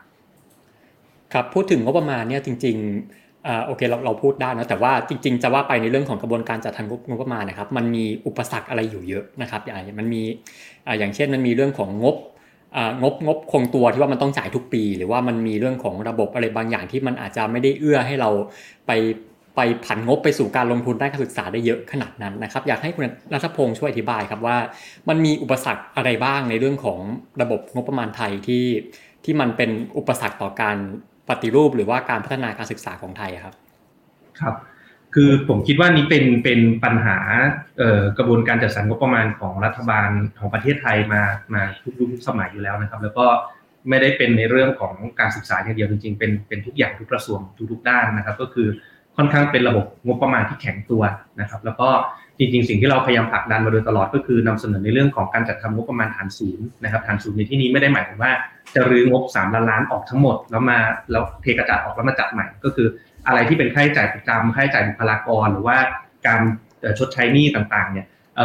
สิ่งต่างๆเหล่านี้ก็คือถือว่าเป็นเป็นสิ่งที่ต้องจ่ายตามกฎหมายนะครับแต่ว่าส่วนที่เป็นในส่วนที่เราพอจะจัดสรรได้ อย่างเช่นในส่วนของงบลงทุนนะครับหรือว่า งบดำเนินงานในโครงการต่างๆ อย่างเงี้ยนะครับสิ่งเนี้ยผมคิดว่าเราสามารถที่จะใช้วิธีในการแบบเออใช้ zero based budgeting หรือการจัดทางงบประมาณฐานศูนย์ได้นะครับนี่ก็คือสิ่งที่ที่อยากเห็นนะครับแต่ว่าเออก็เข้าใจว่าถ้าดูตัวเลขนะครับถึงแม้ว่าของงบปี 67 เนี่ยเอองบรายกระทรวงจะยังไม่ออกถ้าผมเข้าใจไม่ผิดได้ข่าวมาก็คือน่าจะออกหลัง 10 พฤศจิกายนนะตอนนี้มันมีการปรับกรอบวงเงินงบประมาณรายจ่ายประจำปีจาก 3.35 เป็น 3.48นะก็คือมีรัฐบาลชุดนี้มีการขยายกรอบ วงเงินงบประมาณรายจ่ายประจำปีขึ้นเนี่ยแต่งบรายกระทรวงยังไม่ออกก็ตาม แต่ผมก็เชื่อว่าหน้าตาหรือสัดส่วนของงบรายกระทรวงที่ออกมาเนี่ยไม่น่าต่างกับเวอร์ชันที่ออกมาตั้งแต่ตอนต้นปี หรือไม่น่าต่างกับงบปี 66 หรือ 65 ที่ผ่านมา เพราะว่ากระบวนการในการจัดทำงบประมาณปี 67 เนี่ยผมเข้าใจว่าก็มีการตั้งคำขอมีการเสนอมาตั้งแต่ปีที่แล้ว ซึ่งก็ยังใช้ระบบแบบเดิมอยู่ที่ให้แต่ละกระทรวงแต่ละหน่วยงานเนี่ยเสนอคำขอเข้ามา แล้วมันก็ใช้วิธีในการพิจารณากรอบงบประมาณเนี่ยเบสออนจากฐานเดิม แล้วก็ปรับลดเท่าไหร่นะเพราะฉะนั้นเนี่ยผมคิดว่าสิ่งที่รัฐบาลจะสามารถทำได้ภายใต้กระบวนการจัดสรรงบประมาณแบบนี้ ถ้าไม่เปลี่ยนกระบวนการจัดสรรงบประมาณใหม่นะครับ ก็จะทำได้แค่โครงการแบบนี้ครับคล้ายๆแจกแท็บเล็ตเป็นโครงการเล็กๆน้อยๆแต่มันไม่สามารถที่จะปรับในเชิงโครงสร้างใหญ่ ๆ ได้ ซึ่งก็คิดว่าก็ก็เป็นโจทย์ใหญ่ท้าทายเหมือนกันว่าเราจะสามารถปฏิรูปกระบวนการจัดสรรงบประมาณแบบนี้ครับเป็นโจทย์ที่ยากนะครับเรื่องนี้นะฮะครับ เดี๋ยวเราไปฟังจากกลุ่มของนักวิชาการกันบ้างนะครับ ไปเริ่มที่ทางอาจารย์ทรนะครับ เราได้ฟังแนวคิดนะครับ ทั้งเรื่องทั้งในเชิงของนโยบายการศึกษา และก็ในเชิงของการจัดสรรงบประมาณในด้านการศึกษาด้วยนะครับ อาจารย์ทรได้ฟังแล้วเนี่ยรู้สึกว่ายังไงรู้สึกว่าเห็นด้วยไม่เห็นด้วย หรือว่าจากที่ฟังมามันมันมันมันสอดคล้องหรือว่ามัน practical ไหมครับอาจารย์ทรครับ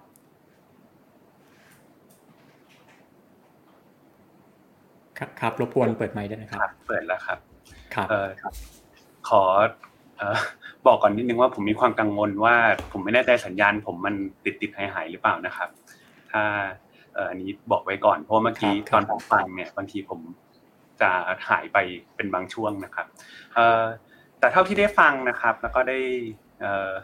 ฟังทั้งคุณสิริพงศ์กับคุณนัทพงศ์ เออผมก็รู้สึกว่าจริง ๆ หลายปัญหาก็เป็นปัญหาที่ทางกระทรวงเขาก็ทราบอยู่แล้วคือ จริง ๆ เนี่ย ปัญหาการศึกษาไทยอะมัน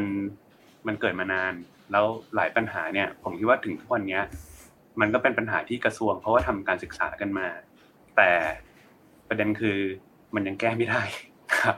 ถามว่าไอ้ความแก้ไม่ได้ของปัญหาการศึกษาไทยเนี่ย คือคือมันติดอะไรนะครับ อันนี้มันเป็นโจทย์ที่ผมคิดว่าจริง ๆ แล้วเนี่ย เออเป็นโจทย์ที่น่าสนใจไม่แพ้ว่าเราจะจัดงบประมาณยังไงเนาะคือจัดงบทำไมมันถึงทำไม่ได้นะครับ แต่ทีนี้เดี๋ยวขอขอขอชี้จากประเด็นที่ผมคิดว่าจริงๆทั้งคุณสีพงศ์คุณนัทพงศ์พูดมาก่อนหน้านี้กันบ้างแล้วเนี่ยอยากขอชี้เพิ่มนิดหนึ่งนะครับ คือจริงๆ เรื่องความเหลื่อมล้ำด้านการศึกษาเนี่ยความเหลื่อมล้ำการศึกษาเนี่ยคือถ้ามองในมุมนะครับคนที่ดูเรื่องการจัดสรรทรัพยากรเนี่ยเราจะเห็นเลยนะครับว่าเอออย่างในกรณีประเทศไทยเนี่ยนะครับ คือทรัพยากรที่ลงเนี่ยไม่ได้น้อยแต่เกิดผลน้อยนะครับไอการที่ลงไม่น้อยแต่เกิดผลน้อยเนี่ย มันก็เลยนำมาซึ่งคำถามต่อไปว่ามันไปมันไปกองอยู่ที่ตรงไหนนะครับ เมื่อกี้คุณเสียพงศ์พูดไว้ค่อนข้างที่จะ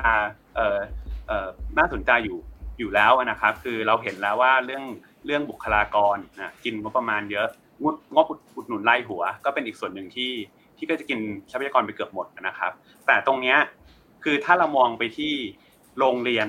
ซึ่งจริงๆทรัพยากรมันต้องลงไปที่โรงเรียน และการที่มันลงไปที่โรงเรียนเนี่ย มันควรที่จะนำมาสู่การลดความเหลื่อมล้ำในการศึกษาได้ทำไมมันทำไม่ได้นะครับ คือเราจะเห็นเลยว่าจริง ๆ แล้วเนี่ยการจัดสรรทรัพยากรของเราในทุกวันนี้มันไม่ใช่สูตรแบบที่ช่วยคนที่เสียเปรียบมันเป็นสูตรแบบที่ให้ทุกคนเท่ากันนะครับ ซึ่งตรงเนี้ยตรงเนี้ยมันเลยทำให้จริง ๆ ในระบบ การจัดการศึกษาเองเนี่ย โรงเรียนมันมีโรงเรียนที่เสียเปรียบนะครับ คือต้องบอกเลยว่าจริงๆงานที่ดูนะครับ การใช้งบประมาณต่อหัวของโรงเรียนเนี่ยพบเลยว่าโรงเรียนขนาดเล็กเนี่ยจริงๆพอมันเป็นเล็กลงไปเนี่ยไอขนาดงบประมาณต่อหัวที่ต้องไปใช้ต่อนักเรียนเนี่ยมันมากกว่าโรงเรียนขนาดกลางเนี่ยไปอีก 50%นะครับ ซึ่งตรงเนี้ยไอ้ด้วยสูตรสูตรของการจัดงบประมาณแบบให้ต่อหัวเท่ากันเนี่ย มันแก้ปัญหานี้ไม่ได้นะครับ มันไปกองเลยทำให้จริง ๆ แล้วพอเราไป เห็นการจัดสรรทรัพยากรเงี้ยเราจะเห็นเลยว่า มันก็ไม่แปลกที่พอคุณภาพการศึกษาออกมาโรงเรียนเล็กเนี่ย ก็จะเป็นโรงเรียนที่คุณภาพการศึกษาต่ำกว่าโรงเรียนประเภทอื่นๆไปพร้อมกัน ถามว่า โรงเรียนเล็กใครเรียน ส่วนใหญ่นะครับ โรงเรียนเล็กเป็นโรงเรียนที่ตอบโจทย์ของเด็กที่ฐานะยากจนนะครับ เพราะฉะนั้นเนี่ยมันก็โยงไปอีกด้านหนึ่งนะครับ ว่าอ้าวแล้วถ้าคุณเป็นเด็กที่ฐานะยากจนอ่าแล้ว คุณเข้าโรงเรียนนะครับ สิ่งที่ควรจะเกิดคืออะไรนะครับ เมื่อกี้คุณเสือพงศ์บอกว่าจริงๆเนี่ยสังสังคมไทยเนี่ยมันมีความเหลื่อมล้าอยู่แล้ว คุณไปแก้ด้านการศึกษาอย่างเดียว มันก็ไม่สามารถที่จะไปลดความเหลื่อมล้ำทั้งหมดได้นะครับแต่ต้องบอกนิดนึงว่าจริง ๆ แล้วเนี่ยการศึกษานี่แหละมันเป็นกลไกเนาะมันเป็นกลไกคือจริง ๆ แล้วเนี่ยมันเป็นกลไกที่จะทำให้ความเหลื่อมล้ำในสังคมมันลดลงได้นะครับ แต่ถ้ามองไปที่ครอบครัวนะครับของเด็กยากจนเนี่ย การที่เขาเข้าไปโรงเรียน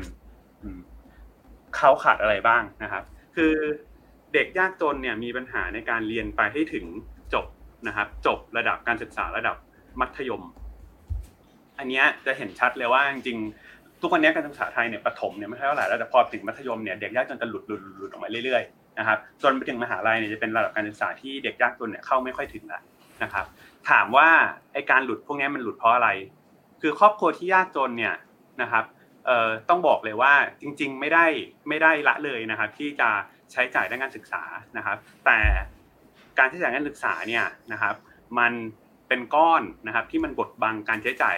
ด้านอื่นไปด้วยพร้อมกันเนาะคือมันมีรายจ่ายจำเป็นที่มากเนาะเพราะฉะนั้นเนี่ยครอบครัวยากจนมักจะไม่มีส่วนที่เหลือ พอที่จะไปลงการศึกษาได้เท่า เมื่อถึงจุดหนึ่งอะเนาะอย่างมัธยมเนี่ยแล้วเด็กเนี่ยสามารถที่จะทำงานได้ด้วยเนี่ยนะครับ เด็กก็มักจะเลือกที่จะ ทำงานนะครับ เพื่อที่แก้ปัญหาเฉพาะหน้าในชีวิตไปให้ได้ก่อนสำหรับครอบครัว ตรงนี้ก็จะเป็นสาเหตุหลักที่จะเห็นเลยว่าเด็กก็จะหลุดการศึกษาเร็ว ถามว่าการจะแก้ตรงนี้ต้องทำยังไงนะครับ คือจริงๆต้องบอกเลยว่ามันต้องถอยมาที่การช่วยสนับสนุนที่ครอบครัวตั้งแต่เด็กยังเล็กขึ้นมานะครับ คือผมเห็นเลยว่าจริง ๆ แล้วเนี่ยการอุดหนุนไปที่เด็ก และครอบครัวเด็กเนี่ยมันเป็นสิ่งที่สังคมไทยยังไม่ค่อยยังไม่ค่อยทำเท่าไหร่นะครับตั้งแต่เด็กเล็ก ๆ ขึ้นมา แต่ถ้าทำเนี่ย มันจะช่วยได้มากเลยนะครับ ในการไปแก้ปัญหาของครอบครัวยากจนที่เข้าถึงการศึกษานะครับ ยังไม่ได้พูดง่ายๆว่ายังไม่ได้ผลอย่างที่ควรจะเป็นนะครับ ตรงนี้ก็จะเป็นสองแพทเทิร์นที่เราเจอตลอด ผมอยากเติมอีกนิดนึงพอดีเมื่อเมื่อกี้นี้มีการพูดเรื่องภาระงานครูปัญหาพวกนี้นะครับ คือจริงๆอย่างที่บอกเลยครับว่า พอเราไปดูไอ้โครงสร้างของการศึกษาเนี่ย อย่างปีที่ผ่านมาผมมีโอกาสไปเดินทางนะครับ แล้วก็ไปอบรมครูนะจริงๆก็คือไปเวิร์กช็อปกับครูทั่วประเทศนะครับ คือ ถ้าถามว่าเราคุยกับครูแล้วปัญหาอะไรที่เราเจอเยอะสุดนะครับ มันจะมีสองอันอันแรกเนี่ย คุณสิริพงศ์พูดไปแล้วก็คือครูภาระงาน เยอะนะครับ โดยเฉพาะในโรงเรียนเล็ก เรื่องภาระงานเยอะเนี่ย เป็นเรื่องที่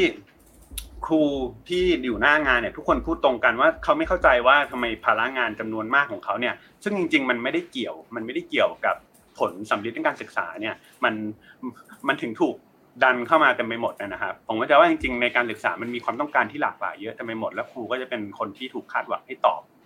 นะครับ แล้วมันก็เลยนำมาสู่ภาระงานที่มันมากเกินความจำเป็นนะครับ แต่ในอีกด้านหนึ่งเนี่ย มันก็จะมีกลุ่ม กลางๆเนอะกลุ่มบริหาร กลุ่มบริหารการศึกษา เช่นที่อยู่ในตรงจังหวัดเนี่ย ที่โครงสร้างซ้าซ้อนนะครับโครงสร้างซ้าซ้อนก็คือว่า พอมีโครงสร้างนี้อยู่ แล้วเขาก็บอกไม่ไม่ได้ชัดเจนว่า เอ๊ะเขาทำหน้าที่อะไรนะครับทำไมเขาทำหน้าที่ไปเหมือนไม่ค่อยมี ไม่ค่อยมีแบบใครแบบไม่ค่อยมีใครตอบสนองเขาอะไรเงี้ย คือเหมือนก็มีโครงสร้างลอยๆที่มันซ้อนกันอยู่ตรงกลางเต็มไปหมด ในขณะที่ครูหน้างานก็ก็บอกว่าตัวเองพลังงานเยอะเกินจำเป็น นะครับ ตรงเนี้ยมันเหมือนแบบมันเห็นเลยว่าเททรัพยากรด้านบุคลากรลงไปแต่มันได้ผลน้อย มันก็ไปมีปัญหาเรื่องโครงสร้างตรงนี้อีกด้านหนึ่งนะครับ นี่ก็จะเป็นเรื่องที่อยากอยากแชร์เพิ่มเข้าไปนะครับ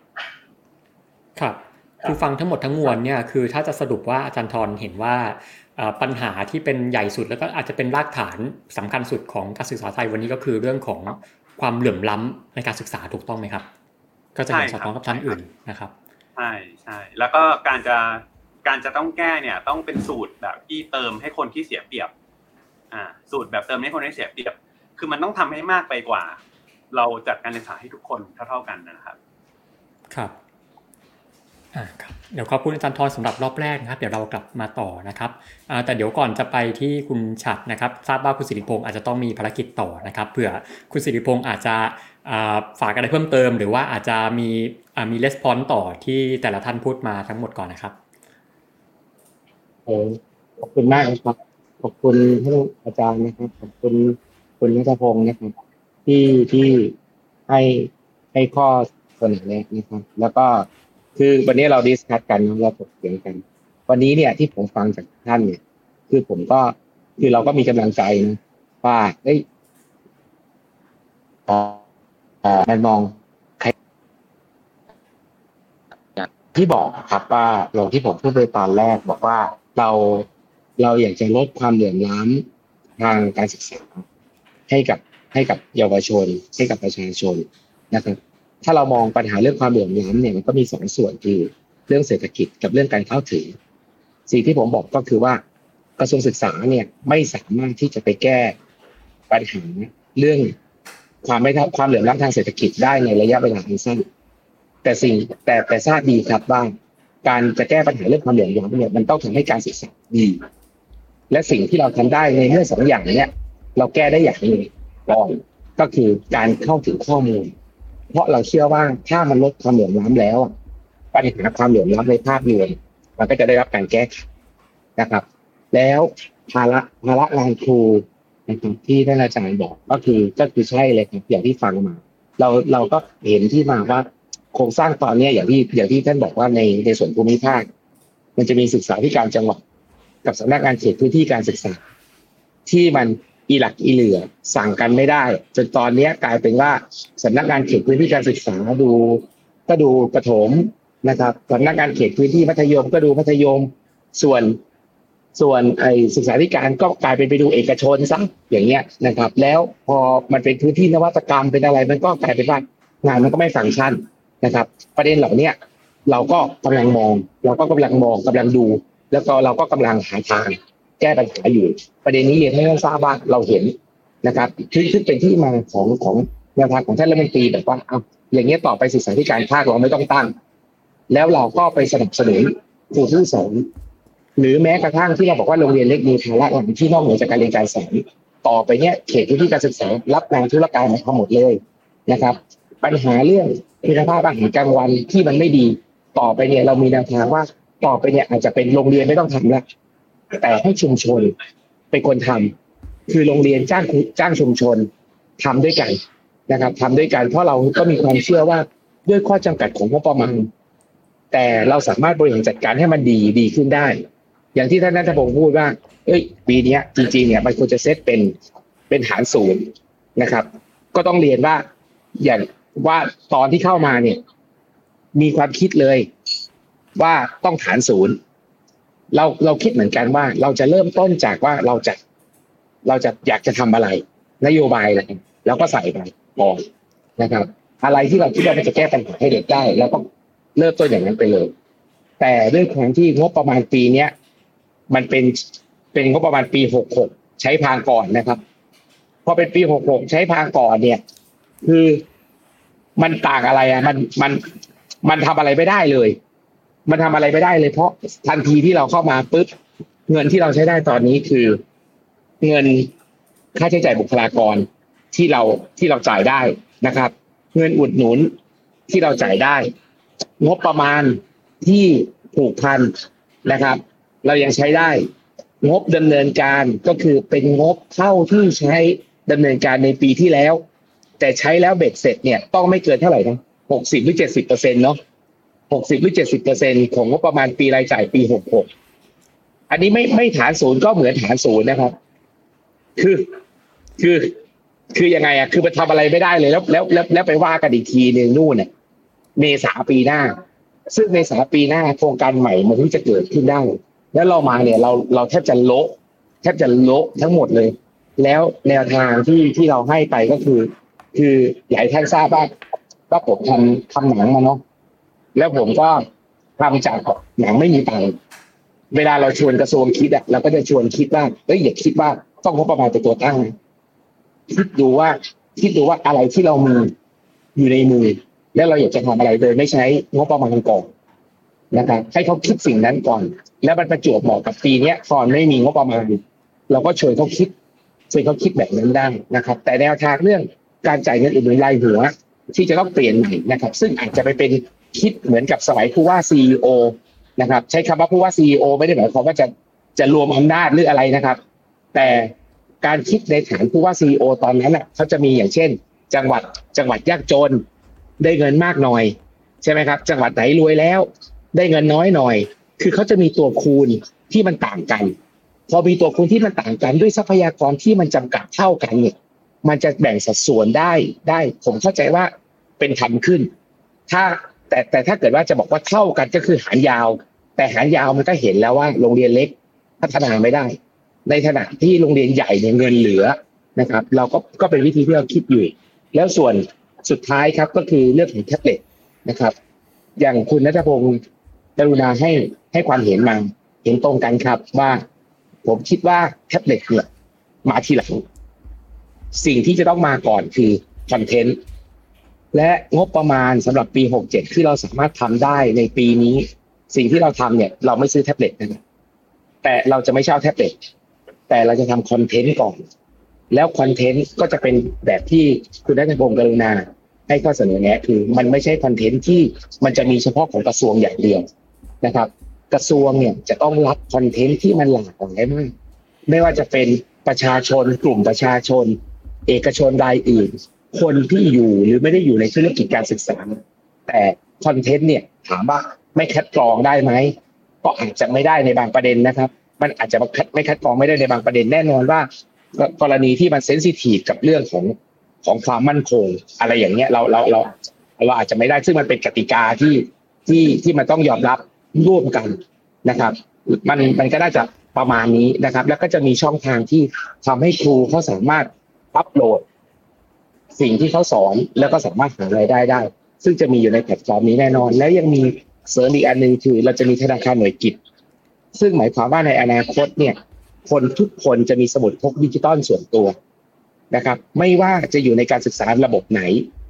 ไม่ว่าจะหลุดออกไปจากระบบการศึกษาแล้ว ถ้าเขาอยากจะกลับมาเรียนเพื่อจะสักเพื่อจะอัพสกิลและไปเพิ่มเงินเดือน ในอนาคตอันใกล้เนี่ยจะสามารถทำได้นะครับ นี่คือสิ่งที่ที่กระทรวงเรามองว่าอยากจะอยากจะให้เป็นนะครับ แล้วก็อยากจะให้ทั้งผู้เรียนแล้วก็ผู้สอนเนี่ยมีความสุขในในการเรียนการสอนด้วยครับ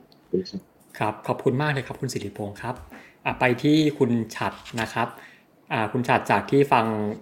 ทุกท่านได้พูดมานะครับ มีตรงไหนเห็นสอดคล้องหรือว่าเห็นต่างยังไงบ้างไหมครับ ครับก็จริงๆหลายประเด็นก็น่าจะสอดคล้องกันนะครับ คือถ้าเกิดจะเล่าเรื่องอย่างนี้เนี่ยก็คิดว่าอย่างแรกเลยเนี่ยคิดว่าเรื่องของความเหลื่อมล้ำทางด้านการศึกษาเรื่องของการตกหล่นเนี่ยเป็นเรื่องที่เราหลีกเลี่ยงไม่ได้ที่จะพูดถึงนะครับ โดยที่มันแน่นอนมันเป็นธีมใหญ่ของตอนนี้นะครับ เพราะว่าการศึกษานี่มันมันมันเป็นเรื่องที่แน่นอนครับมันเป็นมันควรจะเป็นเครื่องมือฐานะในการยกระดับชนชั้นนะครับ แล้วก็ในเรื่องของการสร้างความเท่าเทียมกัน แต่ว่าการศึกษาเองเนี่ยทุกวันนี้ผมไม่แน่ใจว่ามันสามารถทำหน้าที่เหล่านั้นได้ดีเพียงพอหรือเปล่า นะครับซึ่งมันมีอาจจะมีหลายปัจจัยและก็หลายสาเหตุนะจากที่ทุกคนพูดมาครับผมอาจจะอยากเติมมิติบางอย่างเข้าไปว่า อย่างเช่น การคุยเรื่องของการศึกษาเนี่ยเราอาจจะต้องคุยในเรื่องของการแยกช่วงชั้น แยกอายุให้มันละเอียดมากขึ้นนะคุณนัทพงศ์พูดถึงเรื่องของการแบ่งกลุ่มที่เป็นการศึกษาขั้นพื้นฐานกับกลุ่มการศึกษาที่เป็นเลิศนะครับ ซึ่งแต่ว่าถ้าเกิดเราลองดูจากงานวิจัยเนี่ยต่างๆนะครับโดยเฉพาะงานสายเฮกแมนนะครับ มันก็จะเจอว่าการลงทุนกับคนเนี่ยยิ่งลงทุนเร็วมันยิ่งได้ผลตอบแทนสูงใช่ไหมครับแล้วก็มันมันสิ่งเหล่านี้เนี่ยมันก็ไม่ค่อยสะท้อนออยู่ในประเทศไทยสักเท่าไหร่นะครับคือเราอาจจะลงทุนเป็นเป็นจุดๆไปนะครับกลุ่มที่เป็นปฐมศึกษาเนี่ยจะค่อนข้างมีเด็กที่อยู่ในระบบเนี่ยค่อนข้างมาก แต่ก็จะมีปัญหาเรื่องของโรงเรียนขนาดเล็กเรื่องของอะไรต่างๆไป เงินที่จริง ๆ ลงไปไม่น้อยนะครับ ในขณะที่เด็กเนี่ยค่อยๆ หลุดออกจากระบบการศึกษาไปเรื่อยๆ หลุดไปเรื่อยๆ แต่ว่าเงินที่มันจะไปลงในก้อนใหญ่ๆ อีกทีนึงนะมันคือไปลงในเรื่องของอุดมศึกษาไปแล้ว ก็คือเป็นเป็นมหาวิทยาลัยอะไรต่างๆนะครับ ซึ่งตรงนี้เนี่ยก็ก็ทำให้มันเลยตอบโจทย์ครับว่าการศึกษาของเราเนี่ยมันเลยอาจจะมีการจัดสรรเงินที่มันไม่ถูกจุดสัทีเดียวใช่ไหมครับถ้าเกิดเราอยากจะจัดให้มันถูกจุดมากยิ่งขึ้นเนี่ยก็คือเราต้องยิ่งรีบลงทุนกับเด็ก เล็กให้มันเร็วยิ่งขึ้นใช่ไหมครับในเรื่องของศูนย์พัฒนาเด็กเล็กทุกวันนี้กว่าจะเข้าได้2ขวบ3ขวบแต่ว่าศูนย์พัฒนาเด็กเล็กเนี่ยจริงๆ เป็นที่พึ่งของกลุ่มคนที่มีรายได้น้อยใช่ไหมครับที่เขาจะต้องไปทำงานอะไรต่างๆ เขาควรจะต้องเอาเด็กไปฝากตรงนี้ได้มันจะต้องหาวิธีการทำอย่างไรให้หนึ่งเราจะให้พวกเขาเนี่ยส่งน้องๆเข้าไปอยู่ในศูนย์เด็กเล็กเนี่ยได้เยอะมากขึ้น มีอัตราการตกหล่นน้อยลง เด็กประถมประมาณ 8 0 0 0 0 0คนต่อปีนะครับแล้วลดมามามัธยม7 0 0 0 0 0กว่ามหาลัย 5 6แสนเนี่ยแต่ว่าถ้าเป็นเด็กเล็กจริงๆเนี่ยศูนย์เด็กเล็กเนี่ยมีน้อยนะครับอาจจะสักครึ่งเดียวของประถมอะไรแบบนี้นะครับซึ่งอันนี้ยังเป็นยังเป็นปัญหาอยู่มากนะครับ แล้วก็เมื่อเมื่อเป็นแบบนี้เนี่ยเราลงทุนกับการศึกษาในในช่วงก่อนวัยเรียนในช่วงที่เขาเรียกว่า early childhood เนี่ยน้อยมากนะครับไม่ถึงหนึ่งเปอร์เซ็นของ GDP ซึ่งทั้งโลกเขาจริงๆเขาอยากจะให้เป็นหนึ่งเปอร์เซ็นของ GDP นะครับเฉพาะแค่ช่วงช่วงเวลาตรงนี้นะครับ แต่ว่าเรายังลงไปไปไม่ถึงตรงนั้น ก็เลยทำให้ฐานมันไม่แน่น เมื่อฐานมันไม่แน่นใช่ไหมครับ เวลาการเรียนต่อมาเนี่ยเราก็รู้ว่าการยิ่งฐานดีมันยิ่งทุกต้นถูกไหมครับ เราลงทุนเร็วมันทุกต้นเยอะนะครับ ตรงนี้เนี่ยก็ทำให้ตอบโจทย์สิ่งนี้นะครับ ว่าการศึกษาเนี่ยโดยตัวฐานมันเองเนี่ยมันก็มันก็ทำให้ผลตอบแทนเนี่ยโดยตัวมันมันก็น้อยลงอยู่แล้วนะครับ ถ้าเกิดถัดถัดมาจากสิ่งนี้เนี่ยก็คือเราพูดถึงว่าการศึกษานอกจากเด็กหลุดออกจากระบบการศึกษา มันมีมิติบางอย่างที่ทำให้การศึกษาเนี่ยหลุดออกจากเด็ก หลุดออกจากสังคม แล้วก็หลุดออกจากเศรษฐกิจด้วยเช่นกันนะครับการศึกษาอย่างที่บอกไปลงเงินไปเยอะ แต่ว่าได้ผลกลับมาน้อยเนี่ยมันไม่ใช่เฉพาะผลการเรียนนะครับแต่มันเป็นเรื่องที่มันสะท้อนกลับมาสู่คนเรียนหรือนักเรียนแล้วก็ไปสู่วัยแรงงานด้วยนะครับ การที่ประเทศไทยเนี่ย ผมเคยทำเคยเคยทำงานวิจัยพวกดู return on education นะครับ return to schooling ว่าเรียนหนึ่งปีได้ผลตอบแทนกลับมาเท่าไหร่ในต่างๆ เหล่านี้เนี่ยถ้าเป็นข้อมูลทั่วโลกเนี่ยเขาเขาตั้งเป้าหรือว่าหรือว่าตัวเลขเฉลี่ยโดยทั่วโลกเนี่ยประมาณ 10%ใช่ไหมครับ แต่ว่าของไทยเนี่ยถ้าเราคิดออกมาเนี่ยมันไม่ถึงตรงนั้นนะครับ มันอาจจะ 8% 7%นะครับ ซึ่งพอมันต่ำกว่าต่ำมากๆเนี่ยแล้วมันเป็นดอกเบี้ยทุกต้นเนี่ยนะครับ มันมันมันมันทำให้ เด็กเนี่ยเขาจะรู้สึกว่าไม่จำเป็นที่เขาจะต้องเรียนใช่ไหมครับ เราถึงเราถึงเจอเด็กที่จบม .3 ก็เรียนไปทำอะไรต่อ เรียนไปสุดท้ายอาจจะกลับมาทำช่วยงานที่บ้านกลับมาทำอะไรรับกิจการต่อ ซึ่งรับกิจการต่อเนี่ยประสบการณ์มันอาจจะสำคัญกว่าการไปเรียนหนังสือนะครับเรียนหนังสือคุณ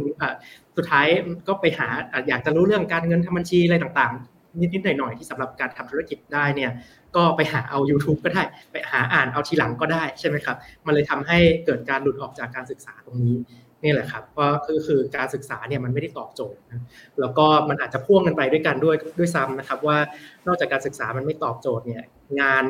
ที่ปลายทางเนี่ยคือเรียนจบออกมาแล้ว เราได้ทำงานที่มีความหมายงานที่มันมีผลตอบแทนที่มันเพียงพอเนี่ยมันมีมันมีอยู่จริงไหมนะครับสำหรับเด็กรุ่นรุ่นต่อไป แล้วก็ถ้าเกิดอาจจะพูดถึงมองไปในอนาคตหน่อยเนี่ย ที่เรากำลังเจอเรื่องของ AI เจอเรื่องของการใช้เทคโนโลยีต่างๆ มามาช่วยการทำงานเยอะขึ้น ในอนาคตมันอาจจะไม่ใช่แค่ช่วยทำงาน มันอาจจะเกิดการทดแทนการทำงานบางส่วนไป โดยเฉพาะงานที่เป็นรูทีน ซึ่งงานรูทีนนี่แหละคือการศึกษาแบบไทยใช่ไหมครับ คือเราเรียนท่องจำเราเรียนทำอะไรที่มันเป็นระบบมากๆเนี่ยไอสิ่งเหล่านี้เนี่ยมันจะยิ่งแบบว่าทำให้เออเราไม่แน่ใจแล้วว่าเราต่อไปเราจะเรียนไปเนี่ยมันมันจะมันจะคุ้มการเรียนจริงไหมอันนี้ก็อาจจะทำให้เป็น กับกับกลุ่มนักเรียนบางส่วนเนี่ยเขารู้สึกว่าการการการเรียนเนี่ยมันไม่ตอบโจทย์อะไรเขาอีกแล้ว เพราะฉะนั้นเขาอาจจะไปทำอย่างอื่น อาจจะดีกว่านะครับแล้วก็ถ้าเกิดเป็นพอยต์สุดท้ายนะครับที่อาจจะอยากอยากชวนคุยในรอบนี้เนี่ยก็คือในเรื่องของการจัดสรรของตัวโรงเรียนด้วยเช่นกัน ที่ผ่านมาเราคุยกันเรื่องของโรงเรียนขนาดเล็กเรื่องของอะไรต่างๆ เหล่านี้เยอะแล้วนะครับซึ่งวันโอวันผักเองเนี่ยเราก็ไปทำในเรื่องของการศึกษาดูข้อมูลของสพทเนี่ยแหละ สามสามเกือบเกือบสามหมื่นโรงเรียนเนี่ยแหละครับว่าการจัดสรรครูเนี่ยเป็นอย่างไรมันขาดแคลนมากน้อยขนาดไหนนะครับ ซึ่งจริงๆเป็นเรื่องที่อาจจะมีคนคุยกันมาบ่อยแล้ว แต่ว่าเราเอาข้อมูลรายโรงเรียนมานั่งดูกันจริง ๆนะครับ ซึ่งเราก็จะเห็นว่าสิ่งเหล่านี้เนี่ยมันมีปัญหาโรงเรียนที่มันขนาดเล็กจนเกินไปเนี่ยเยอะมากนะครับ เล็กเล็กนี่หมายถึงอะไรนะครับ หมายถึงว่าโรงเรียนที่มีนักเรียน ไม่เกิน 120 คนครับตามตามนิยามของสพทเองเนี่ยซึ่งโรงเรียนเหล่านี้เนี่ยมีนักเรียนเฉลี่ยประมาณ 60 คน มีครูประมาณ 4 คน 3-4 คน ฟังดูเหมือนจะดีนะครับแต่ว่าครูคนหนึ่งดูแลนักเรียน 15 คน ดูแลนักเรียน 20 คน แต่ว่าอย่าลืมนะครับว่าในแต่ละโรงเรียนเนี่ยมันจะมีชั้นเรียนอยู่อย่างน้อยก็ 6 ชั้นนะครับ หรือว่า 9 ชั้นหรือว่า 12 ชั้นนะครับ อันนี้ทำให้อะไรทำให้ รูหนึ่งคนจะต้องดูแลควงหลายชั้นถูกไหมครับ คือเราเลยเจอปัญหาที่เด็กปหนึ่งปสองปสามเลยต้องมานั่งรวมเรียนรวมกันนะครับ ซึ่งอันนี้เนี่ยเวลาเวลาเราพูดถึงเรื่องนี้เนี่ยแต่ก่อนเราก็จะมักพูดถึงแล้วโอ้ยมันเป็นชนบทห่างไกลทุรกันดารด้วยใช่ไหมครับ แต่เราลองเอาข้อมูลเนี้ยมาแมปดูกับที่ตั้งโรงเรียนนะเราก็เห็นว่าจริงๆปัญหาเนี้ยชนบทหรือว่าพื้นที่อำเภอเมืองเนี่ยแทบไม่ต่างกันเลยนะครับ คือชนบทเนี่ยมีปัญหาเนี้ยประมาณ 70%ของโรงเรียน คือแต่ว่าถ้าเป็นโรงเรียนแต่ถ้าเป็นโรงเรียนในอำเภอเมืองเนี่ยก็ 60%นะครับ คือจริงๆเนี่ยมันมีสโคปมันมีพื้นที่ให้เราสามารถจัดการสิ่งเหล่านี้ได้เยอะอยู่นะครับ โดยเฉพาะในเรื่องของการผมคงต้องคงต้องคุยกันนะในเรื่องของการควบรวมชั้นเรียนควบรวมโรงเรียนนะครับ มันอาจจะไม่ต้องแบบโอ้ขนาดยุบโรงเรียนทิ้ง แล้วก็ไปรวมกันแต่ว่าที่นี่ชั้นบางชั้นไปอยู่ที่นู่นอีกบางชั้นอะไรแบบนี้มันก็อาจจะเป็นการแชร์ facility บางอย่างได้ แล้วก็ทำให้ ชั้นเรียนแต่ละชั้นเนี่ยมันมันมันไซส์เนี่ยมันได้ แล้วก็มันมีครูที่มันเพียงพอ แทนที่แต่ละโรงเรียน3โรงเรียนเนี่ยจะมีครู 4 คนดูแลไม่ครบชั้นสักที่เลย พอมันรวมกันมี 12 คนอย่างน้อยมันก็ดูแลครบชั้นแล้วนะครับไอ้ไอ้ของเหล่านี้เนี่ยจริงๆมันมันพอทำได้เนาะแล้วก็เราเห็นงานวิจัยอย่างเช่น World Bank ใช่ไหมครับ เสนอในเรื่องของการควบรวมโรงเรียน ก่อนหน้านี้เนี่ยก็จะมีคนชอบคล้ายๆว่า วิจารณ์ข้อเสนอ World Bank เนี่ยค่อนข้างเยอะนะครับว่าควบรวมโรงเรียนไปเนี่ยไม่เห็นหัวกลุ่มคนยากคนจนทำให้เด็กเนี่ยต้องเดินทางเยอะขึ้นอะไรต่างๆนะครับแต่ว่าถ้าเกิดเราลองดูข้อเสนอ World Bank ในประมาณปี 2020 นะครับก็จะเห็นว่าเขาพยายามไปสโคบดูนะว่าโรงเรียนแบบไหนที่มันควรจะควบรวม ซึ่งมันมีเกณฑ์อยู่ไม่ไม่ใช่แค่จำนวนเด็กเล็กอย่างเดียว แต่ว่าแต่ว่าจำนวนแต่ว่ามันมีโรงเรียนอื่นที่มันพร้อมจะควบรวมในระยะ ใกล้ๆไหมนะครับใกล้ของเขาคือ 6 กิโลเมตรนะคือผมอยู่อยู่ในเมืองแต่ก่อนที่ผมเรียนเนี่ยแต่ละวันผมก็เดินทางเกิน 6 กิโลเมตร แล้วก่อนจะไปถึงโรงเรียนนะครับเพราะฉะนั้นเนี่ยอำเภอเมืองยิ่งอำเภอเมืองในจังหวัดต่างๆนะครับซึ่งมีโรงเรียนแบบนี้เนี่ยประมาณ 60%ที่มันมันสามารถทำได้เนี่ยผมคิดว่าเป็นเรื่องที่อาจจะต้องฝากคุณสิริพงศ์ลองไปลองไปคุยดูเนาะว่าว่าสิ่งเหล่านี้เนี่ยมัน มันมันสามารถทำได้มากน้อยขนาดไหนนะครับ แล้วก็ในตัวข้อมูลตรงนี้เนี่ยเดี๋ยวเดี๋ยวทางพวกเราก็คงจะปล่อยเป็นเป็นข้อมูล Public Public ต่อไปด้วยในรายโรงเรียนเลย ซึ่งก็เอามาจากตัวสพทเองนี่แหละ แต่ว่าก็จะมีงานวิจัยอยู่ที่สามารถไปดูได้นะครับ ก็ก็จะเป็นสิ่งที่เราเราคิดอยู่นะครับ แล้วก็เห็นว่าเนี่ยถ้าสมมติว่าพวกกลุ่มโรงเรียนขนาดเล็กใช่ไหมครับ มันอาจจะ 20,000 กว่าโรงเรียน แต่ว่ากลุ่มที่ควบรวมจริงๆเนี่ยจะสักประมาณหมื่นเจ็ดนะครับแล้วก็มันมีกลุ่มที่จะต้องรักษาเอาไว้สองสามพันอะไรก็ว่ากันไปเนี่ยอันนี้ก็ยังมีอยู่นะครับเวอร์แบงค์เขาไม่ได้เสนอยุบมันทั้งหมดอะไรอย่างเงี้ยนะครับแต่ว่าถ้าเกิดเราเห็นว่ากลุ่มโรงเรียนขนาดเล็กเนี่ยถ้าเกิดเราสามารถทำได้นะครับ จากที่ถ้าเกิดเราดูตามเกณฑ์ของกคสในเรื่องของการจัดสรรครูในแต่ละโรงเรียนเนี่ยนะครับ ถ้าเกิดจะให้พวกเขามีครูพอจริง ๆ ซึ่งยังไม่พอชั้นเรียนเนี่ยนะครับ มันต้องใช้ครูสักประมาณ2 5 0 0 0 0คนเนาะสำหรับโรงเรียนเหล่านี้ ซึ่งในโรงเรียนเหล่านี้ตอนนี้มีครูแค่ประมาณ2 0 0 0 0 0คนนะครับ มันเลยทำให้ทุกวันนี้เราบอกว่ามันไม่พอ แต่ว่าถ้าเราจัดสรรควบรวมชั้นเรียนควบรวมโรงเรียนได้ดีจริง ๆ มันใช้แค่แสนห้ามันพอนะครับเพราะฉะนั้นครู2 0 0 0 0 0คนมันยิ่งทำให้ดูแลเด็กได้ทั่วถึงมากขึ้น แล้วก็ทำให้ เด็กเนี่ยได้รับการดูแลที่มันทั่วถึง แล้วก็ครูครูครูมันไม่มันครูหนึ่งคนไม่ดูแลเด็กเยอะจนเกินไปนะครับ ซึ่งมันก็จะตอบโจทย์ครับว่าโรงเรียนสพทในพื้นที่เหล่านี้เนี่ยก็มักจะเป็นพื้นที่การดูแลนักเรียนที่ เป็นฐานะที่ต้องยอมรับกันตามตรงว่าสู้นักเรียนที่อยู่ในโรงเรียนเอกชนโรงเรียนที่นักเรียนที่อยู่ในโรงเรียนนานาชาติเหล่านั้นไม่ได้นะครับ เพราะฉะนั้นเนี่ยก็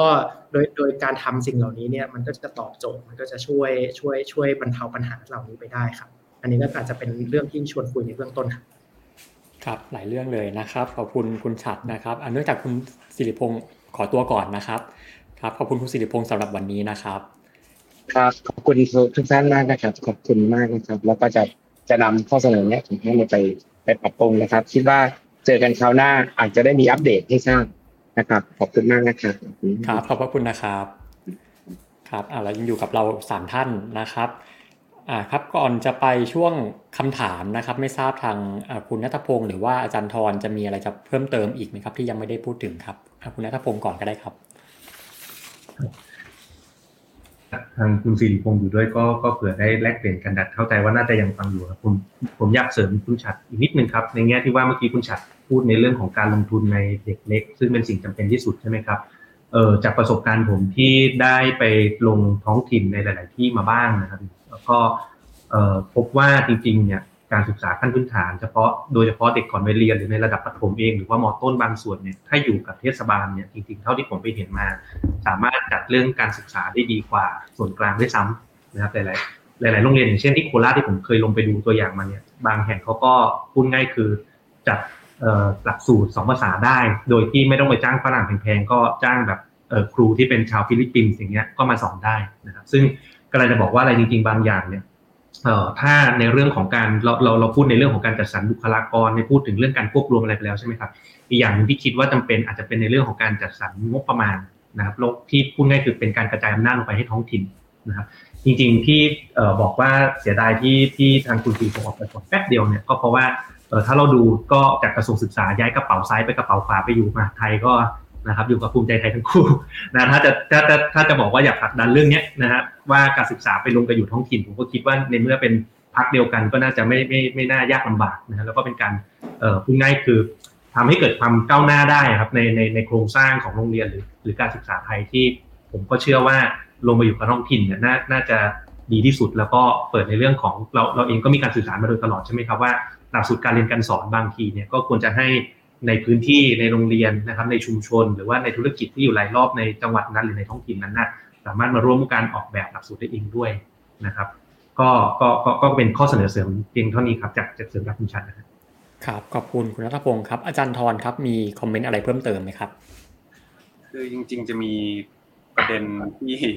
คือมันจะมีประเด็นเรื่องเทคโนโลยีอะครับ ซึ่งก่อนหน้านี้มีการพูดว่าโอ เค เรื่องการใช้แพลตฟอร์ม การเข้าถึงการศึกษาผ่านทางออนไลน์มันมันมันดูเหมือนว่ามันจะเป็นวิธีการแก้ปัญหาความเหลื่อมล้ำการศึกษาแบบหนึ่งนะครับ คือผมยังลังเลนิดนึงที่จะมองไปทางนี้ทั้งหมดเลยทีเดียวนะครับ คือแน่นอนแหละว่าเทคโนโลยีมันเปิดมันเปิดความเป็นไปได้ใหม่ ๆ นะครับ แต่ว่ามันก็ในหลายกรณีอาจจะยังไม่ได้เหมาะ ร้อยเปอร์เซ็นต์นะครับ กับการเข้ามาแก้ไขปัญหาด้านความเหลื่อมล้ำการศึกษา คือผมกังวลว่าจริงๆอย่างเด็กเด็กเล็กเด็กเล็กเนี่ยผมคิดว่าจริงๆเทคโนโลยีมันใช้ไม่ได้ คือสุดท้ายถ้าเป็นเด็กเล็กเนี่ยยังไงการการดูแลนะครับผ่านคนการดูแลผ่านคนเนี่ยคือทางออกนะครับ ซึ่งอันนี้ก็สะท้อนต่อไปอีกว่าจริงๆที่ฉัดบอกอะว่า ทรัพยากรที่ลงไปกับเด็กเล็กมันน้อยอันนี้มันมันแล้วมันก็ทดแทนด้วยเทคโนโลยีก็ไม่ได้ด้วย อันนี้ก็เป็นปัญหาที่น่าเป็นห่วงนะครับ มันน่าเป็นห่วงเพราะว่าจริง ๆ คือพอพอถึงเด็กเขาโตขึ้นน่ะเออจริงๆไอ้ฐานที่มันได้มาจากตอนเด็กเล็กนี่แหละ มันจะเป็นตัวที่ช่วยอย่างยิ่งเลยที่ทำให้เขาสามารถใช้ประโยชน์นะครับจากตัวเทคโนโลยีที่จะเกิดขึ้นในภายหลัง คือผมเองเนี่ยอยู่ในการเรียนการสอนอยู่ตลอดเวลาเนาะเพราะผมก็สอนในระดับมหาลัย คือ มันมีความน่าสนใจกับการใช้เทคโนโลยีของการเรียนโดยนักศึกษาสมัยนี้อยู่ก็คือ คือจริงๆเทคโนโลยีมันจะมีประโยชน์มากเลยนะ ถ้าถ้ามันถูกใช้โดยคนที่มีความใฝ่รู้อืมได้แต่คือการศึกษาไทยอะมีปัญหาในการลดความใฝ่รู้ของนักเรียนจนไปถึงแบบพอเข้าไปมหาลัยผมจะเห็นเลยว่า จริงการใช้เทคโนโลยีเนี่ย คือถ้าเกิดคุณมันไปหาความรู้มันจะหาได้ แต่ ในอีกอย่างถ้าคุณต้องการใช้เป็นแค่เครื่องทุนแรงอะ ในการสอบให้ผ่านอะ มันก็ทำได้เหมือนกัน แล้วมันทำได้ดีด้วย คือมันทำให้นักศึกษาไม่ต้องลงทุนและหาวิธีการในการเรียนให้ผ่านผ่านไปโดยที่ไม่ได้ไม่ได้เขาเรียกว่าพัฒนา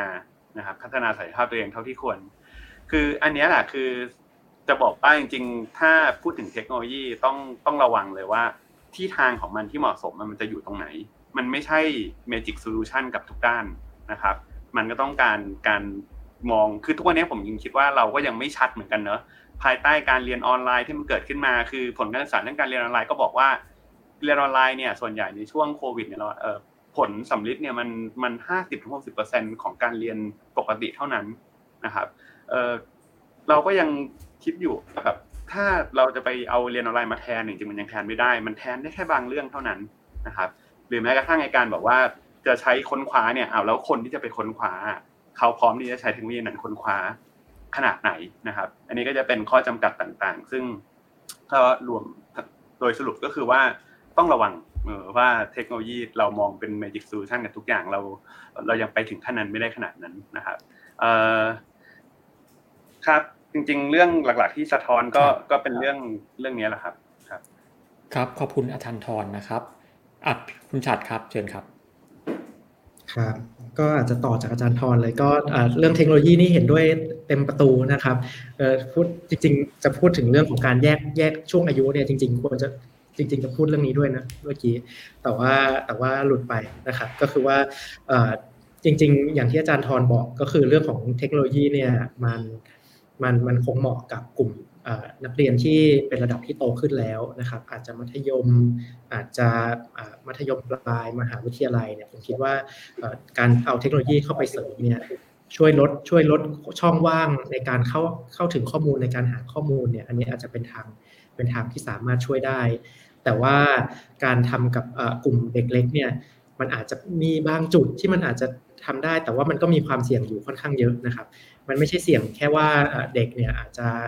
ช้เทคโนโลยีไม่ถูกต้อง แล้วก็ไปอาจจะยังไม่ได้ยังไม่สามารถแบบว่ากันกรองในเชิงเนื้อหาอะไรได้อย่างเต็มที่นะครับ แต่ว่าประเทศไทยเนี่ยมีปัญหาในเรื่องของเด็กที่มีปัญหาสมาธิเทียมเนี่ยสมาธิสั้นเทียมเนี่ยเยอะมากนะครับ ซึ่งการสมาธิสั้นเทียมเนี่ย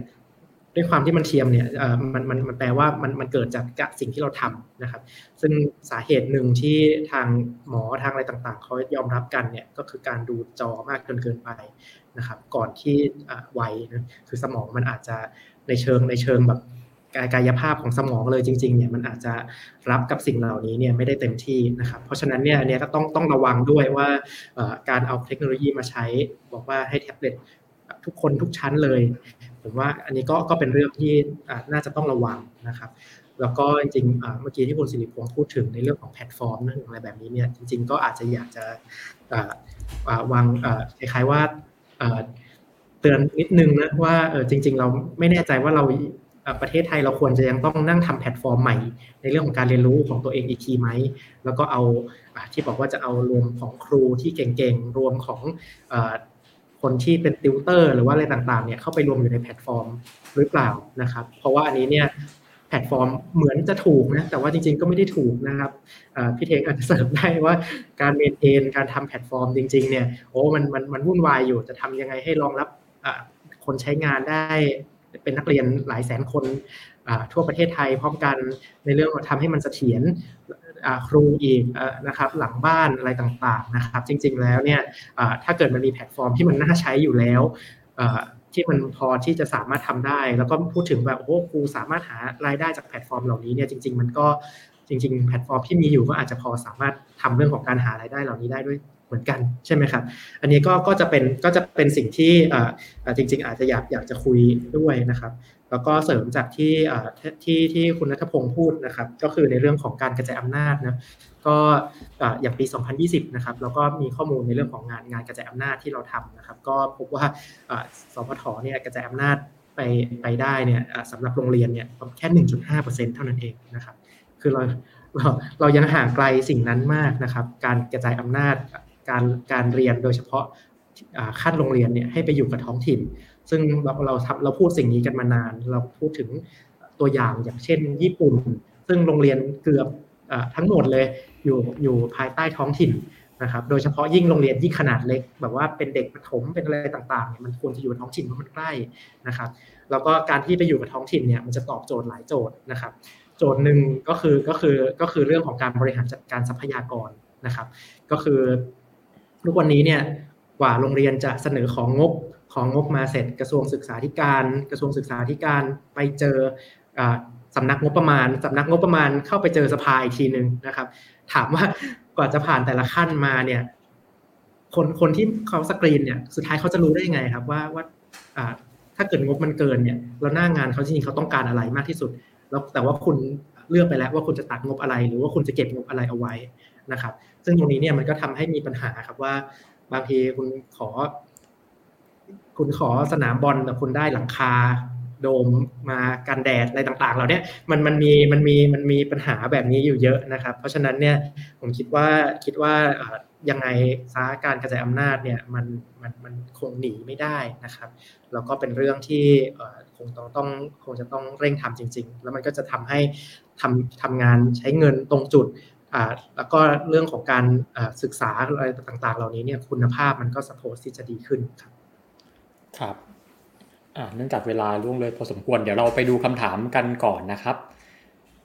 ครับเชิญคำถามเลยครับทีมงานครับอ่ามีสองคำถามนะครับ ที่ละคำถามก่อนแล้วกันนะครับคำถามแรกถามว่า ปัจจุบันมีเด็กไร้สถานะ หรือว่ามีเด็กที่ไม่มีสัญชาติจำนวนมาก ที่พบอุปสรรคในการเข้าสู่ระบบการศึกษา แต่ว่า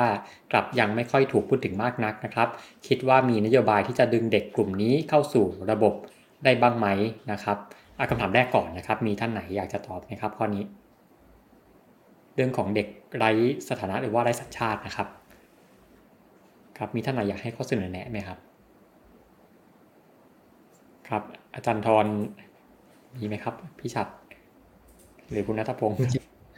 ถามเรื่องนโยบายเนาะมันอาจจะเหมาะกับคุณสิริพงศ์มากที่สุดนะครับ แต่ว่าเรียกว่าเป็นข้อเสนอแนะก็ได้ครับแน่นอนเป็นเรื่องที่มันมันมันมันสำคัญมากๆ แล้วก็ถ้าเกิดเรามองในฐานะแบบที่ว่าถ้าเกิดเรามันมันจริงๆมันมีมันมีเคสสำหรับการการ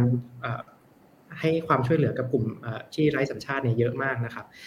มีกลุ่มแบบสองแสนกว่าคนอะไรต่างๆ เหล่านี้เนี่ยมันมีทั้งกลุ่มที่เกิดในไทย แล้วก็แต่ว่ามีปัญหาไม่สามารถเข้าถึง แล้วก็ไม่สามารถขอสัญชาติได้ แล้วก็มีกลุ่มที่เป็นแรงงานข้ามชาติด้วยนะครับแน่นอนกลุ่มที่เป็นเกิดในในไทยเนี่ยยังไงก็ต้องก็ก็ก็คง ต้องมองว่าเขาเป็นคนไทย แต่ว่าเขาแค่เข้าไม่ถึงเอกสารรัฐบางตัว เท่านั้นเองนะครับยังไงมันก็ควรจะต้องจัดการให้ได้ใช่ไหมครับในขณะที่ถ้าเป็น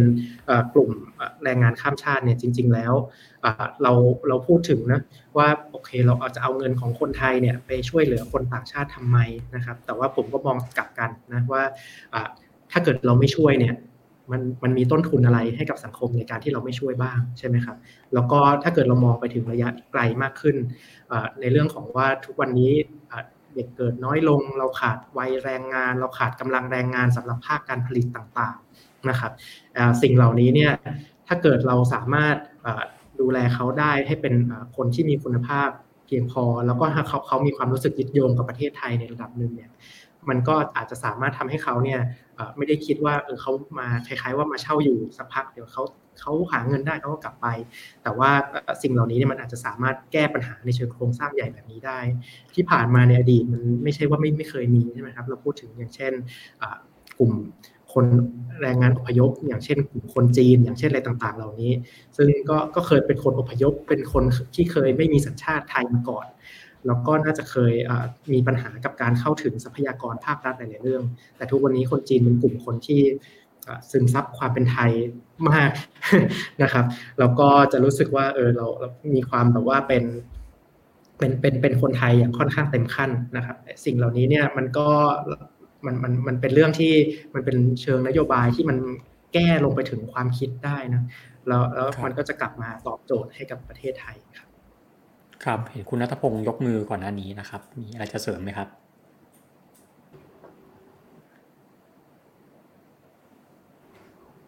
อ๋อก็พอดีคำถามข้อแรกแหละครับ ก็จริง ๆ ตอนแรกก็จะตอบคล้ายๆคุณชัดอยู่แต่ว่าผมว่าอาจจะเสริมเพิ่มอีกนิดนึงก็ได้ครับเมื่อกี้เป็นปัญหาในเรื่องของสถานะคนไร้สัญชาติหรืออะไรต่างๆใช่ไหมครับจริงๆผมคิดว่าหลักความคิดตอนนี้ก็ค่อนข้างที่ว่าจริงๆเราเราก็คือ global citizen แบบหนึ่งเนาะแล้วก็ตอนนี้ ประเทศไทยเองก็พูดง่ายคือเข้าสู่สังคมสูงวัยกำลังขาดเรื่องแรงงานเรื่องอะไรต่างๆ เพราะนั้นจริงๆเนี่ยโจทย์ที่จะคิดตรงนี้ผมกำลังจะบอกว่าอาจเราเองอาจจะไม่ได้ต้องไปโฟกัสที่เรื่องของการแก้การศึกษาอย่างเรื่องของการศึกษาอย่างเดียวเท่านั้นก็ได้จริงๆมันอาจจะเป็นเรื่องของการ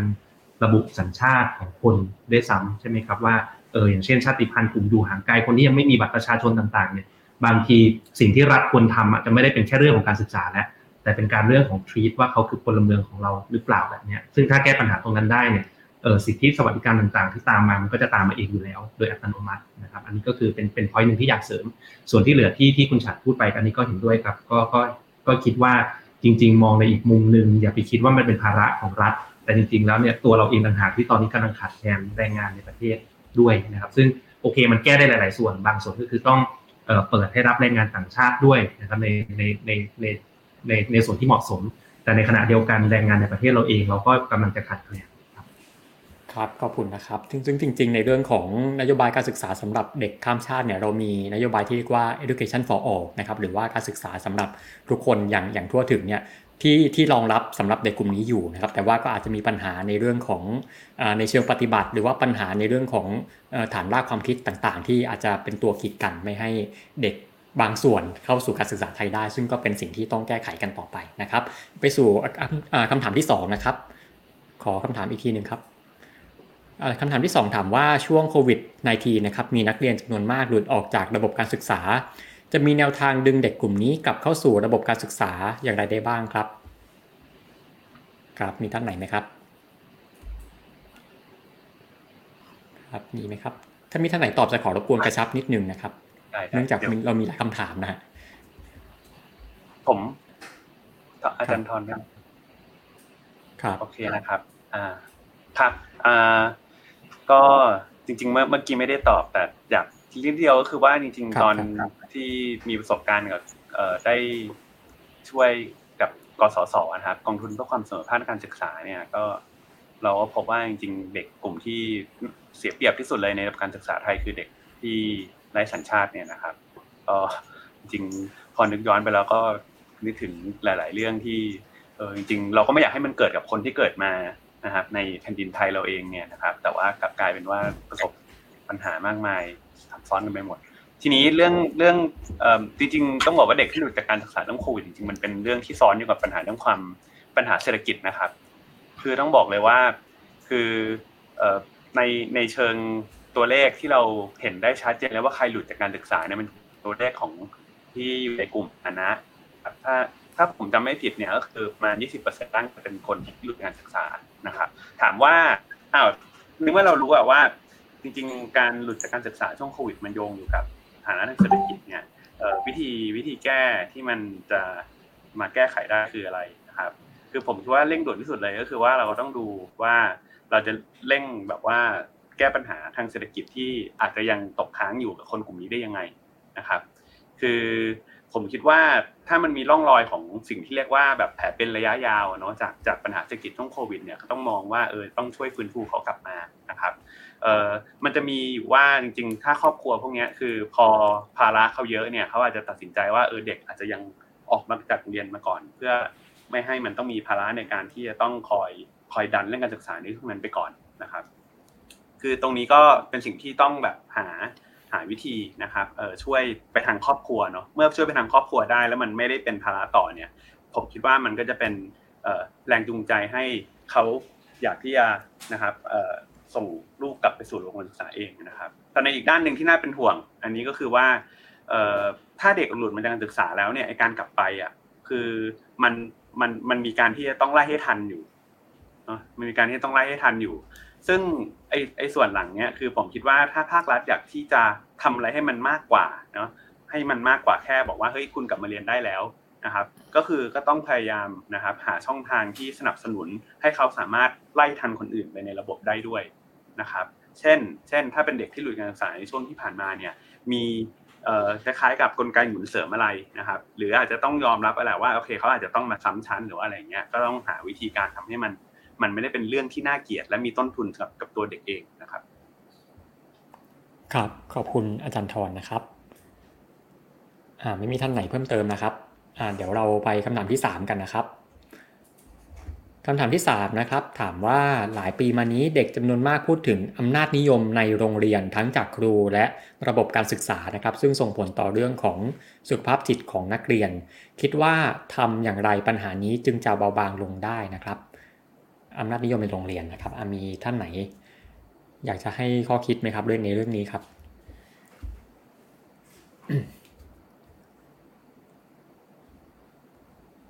ครับครับคุณนัทพงศ์ครับครับ จริงจริงครับขอบคุณครับ ก็คิดว่าทุกท่านน่าจะตอบได้อยู่แล้วครับ ก็เดี๋ยวเออผมให้ความเห็นในข้อนี้ก็ได้ครับ ก็คิดว่าเรื่องของอำนาจนิยมยังไง ผมก็คิดว่าควรจะต้องหมดไปอยู่แล้วนะครับ แล้วก็ นำมาสึงถึงเรื่องแบบการที่พูดง่ายคือเด็กไม่อยากไปโรงเรียน หรือว่ามีปัญหาเรื่องสุขภาพจิตอะไรตามมาด้วยถ้ามีนะครับ ก็อยากจะให้สถาบันการศึกษาเป็นสถานที่เป็นพื้นที่ปลอดภัยนะครับ ซึ่งเอ่ออันนั้นก็คือเป็นเป็นจุดตั้งต้นก่อนคือแก้ที่ต้นเหตุก่อนส่วนปลายเหตุอีกอย่างหนึ่ง ซึ่งก็ไม่ไม่ได้เป็นเอ่อเรื่องของอำนาจนิยมอย่างเดียวเสมอไปบางที เป็นเรื่องของการบูลลี่ในโรงเรียนอะไรต่างๆ ที่เกิดจากกลุ่มเพื่อนด้วยหรืออะไรด้วยเนี่ยจริงๆก็คิดว่าควรจะต้องมีลักษณะของเป็นที่ปรึกษานะครับให้กับเด็กซึ่ง บางทีถ้ามีปัญหาจากครอบครัวมาเองเนี่ยเพราะนั้นกลุ่มที่ปรึกษาต่างๆ เหล่านี้พูดง่ายก็คือก็ก็ต้องไม่บางบางเรื่องก็ต้องไม่ไปบอกผู้ปกครองพูดง่ายคือต้องโปรเทคเด็กด้วยนะก็อันนี้ก็เป็นคิดคิดว่าเป็นสิ่งที่เอ่อควรจะต้องเกิดขึ้นในโรงเรียนในในในบ้านเราเหมือนกันนะครับก็คือมีที่ปรึกษาคล้ายๆว่าเอ่อทางทางที่ปรึกษาทางใจนะครับ ก็นอกจากว่าเป็นสถานศึกษาที่ให้ความรู้ทางด้านวิชาการ แล้วก็ให้ความรู้ทางด้านจิตใจด้วยนะครับ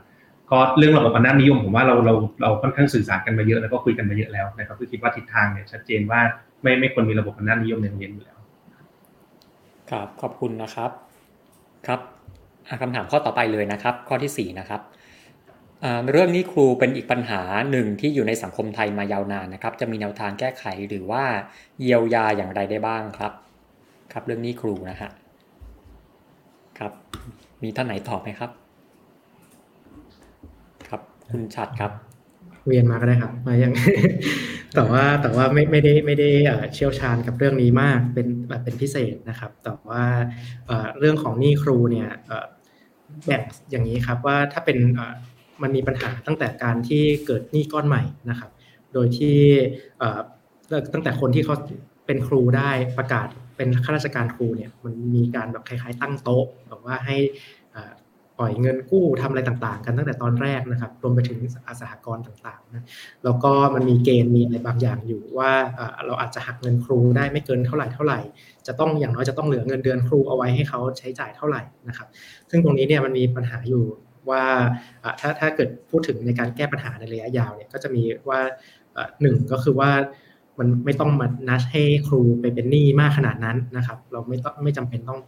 ไม่จำเป็นต้องทำขนาดนั้นนะครับ คิดว่าอาจจะต้องหาวิธีการทำอย่างไรที่จะทำให้ทำให้ครูเนี่ยได้ได้คิดแล้วก็แล้วก็แบบว่าได้ดีใจก่อนว่าเป็นครูแล้วสองสาวันเดี๋ยวค่อยเดี๋ยวค่อยคิดนะครับว่าเราจะเอาเงินเดือนนี้ไปทำอะไรนะครับ ไม่ต้องแบบมาตั้งโต๊ะกันทันที แต่ว่าถ้าเกิดเรามองไปอีกอันหนึ่งก็คือในเรื่องของข้อมูลครับคิดว่าจะเป็นเรื่องที่สำคัญมาก เพราะว่าทุกวันนี้ที่มันมีปัญหามากที่สุดก็คือว่า เงินกู้บางก้อนอยู่ในระบบ เงินกู้บางก้อนไม่อยู่ในระบบนะครับหมายถึงว่าระบบเอการตัดตัดเงินเดือนตรงนี้นะครับ ซึ่งบางทีสหกรณ์บางทีอะไรต่างๆ เหล่านี้เนี่ยก็มีปัญหาที่มันไม่ได้เชื่อมโยง เข้ามาอยู่ในฐานข้อมูลเดียวกันนะครับ เพราะฉะนั้นเนี่ยยังไงมันต้องมันต้องทำให้เห็นเห็นป่าทั้งป่าของการของการกู้เงินของครูนะครับ เราเราถึงจะสามารถวางเกณฑ์เหล่านี้ได้ ไม่งั้นตัดหนี้ในระบบอย่างเดียว ไปแล้วนะครับเหลือเงิน 30% 30%ไปจ่ายเงินหนี้นอกระบบอีกเดี๋ยวมันมันชีวิตมันจะมันจะไม่ไม่จบเอานะครับ ส่วนหนี้ที่เป็นก้อนปัจจุบันเนี่ยคงจะต้องหาวิธีการทำอย่างไรในการแฮคัดหนี้นะครับผมคิดว่าคนที่เป็นลูกหนี้ชั้นดี คนที่จ่ายหนี้กันมาโดยตลอดเนี่ยผมคิดว่ายังไงต้องเกิดการเจรจา เพื่อเพื่อตัดตัดต้นหนี้ตัดต้นตัดดอกทิ้งนะครับ ไม่ใช่แค่การแช่แข็ง ไม่งั้นไม่งั้นไม่จบครับ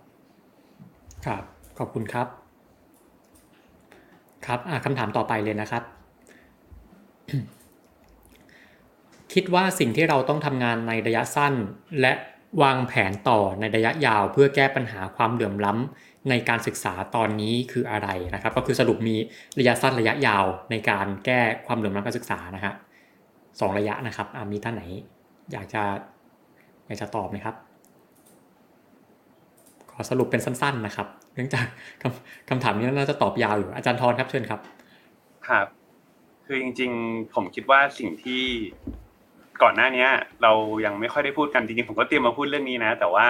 แต่ว่าแบบยังไม่มีโอกาสได้พูดก็คือว่า คือจริง ๆเราอะรู้ปัญหาเยอะนะในด้านการศึกษาครับ คือ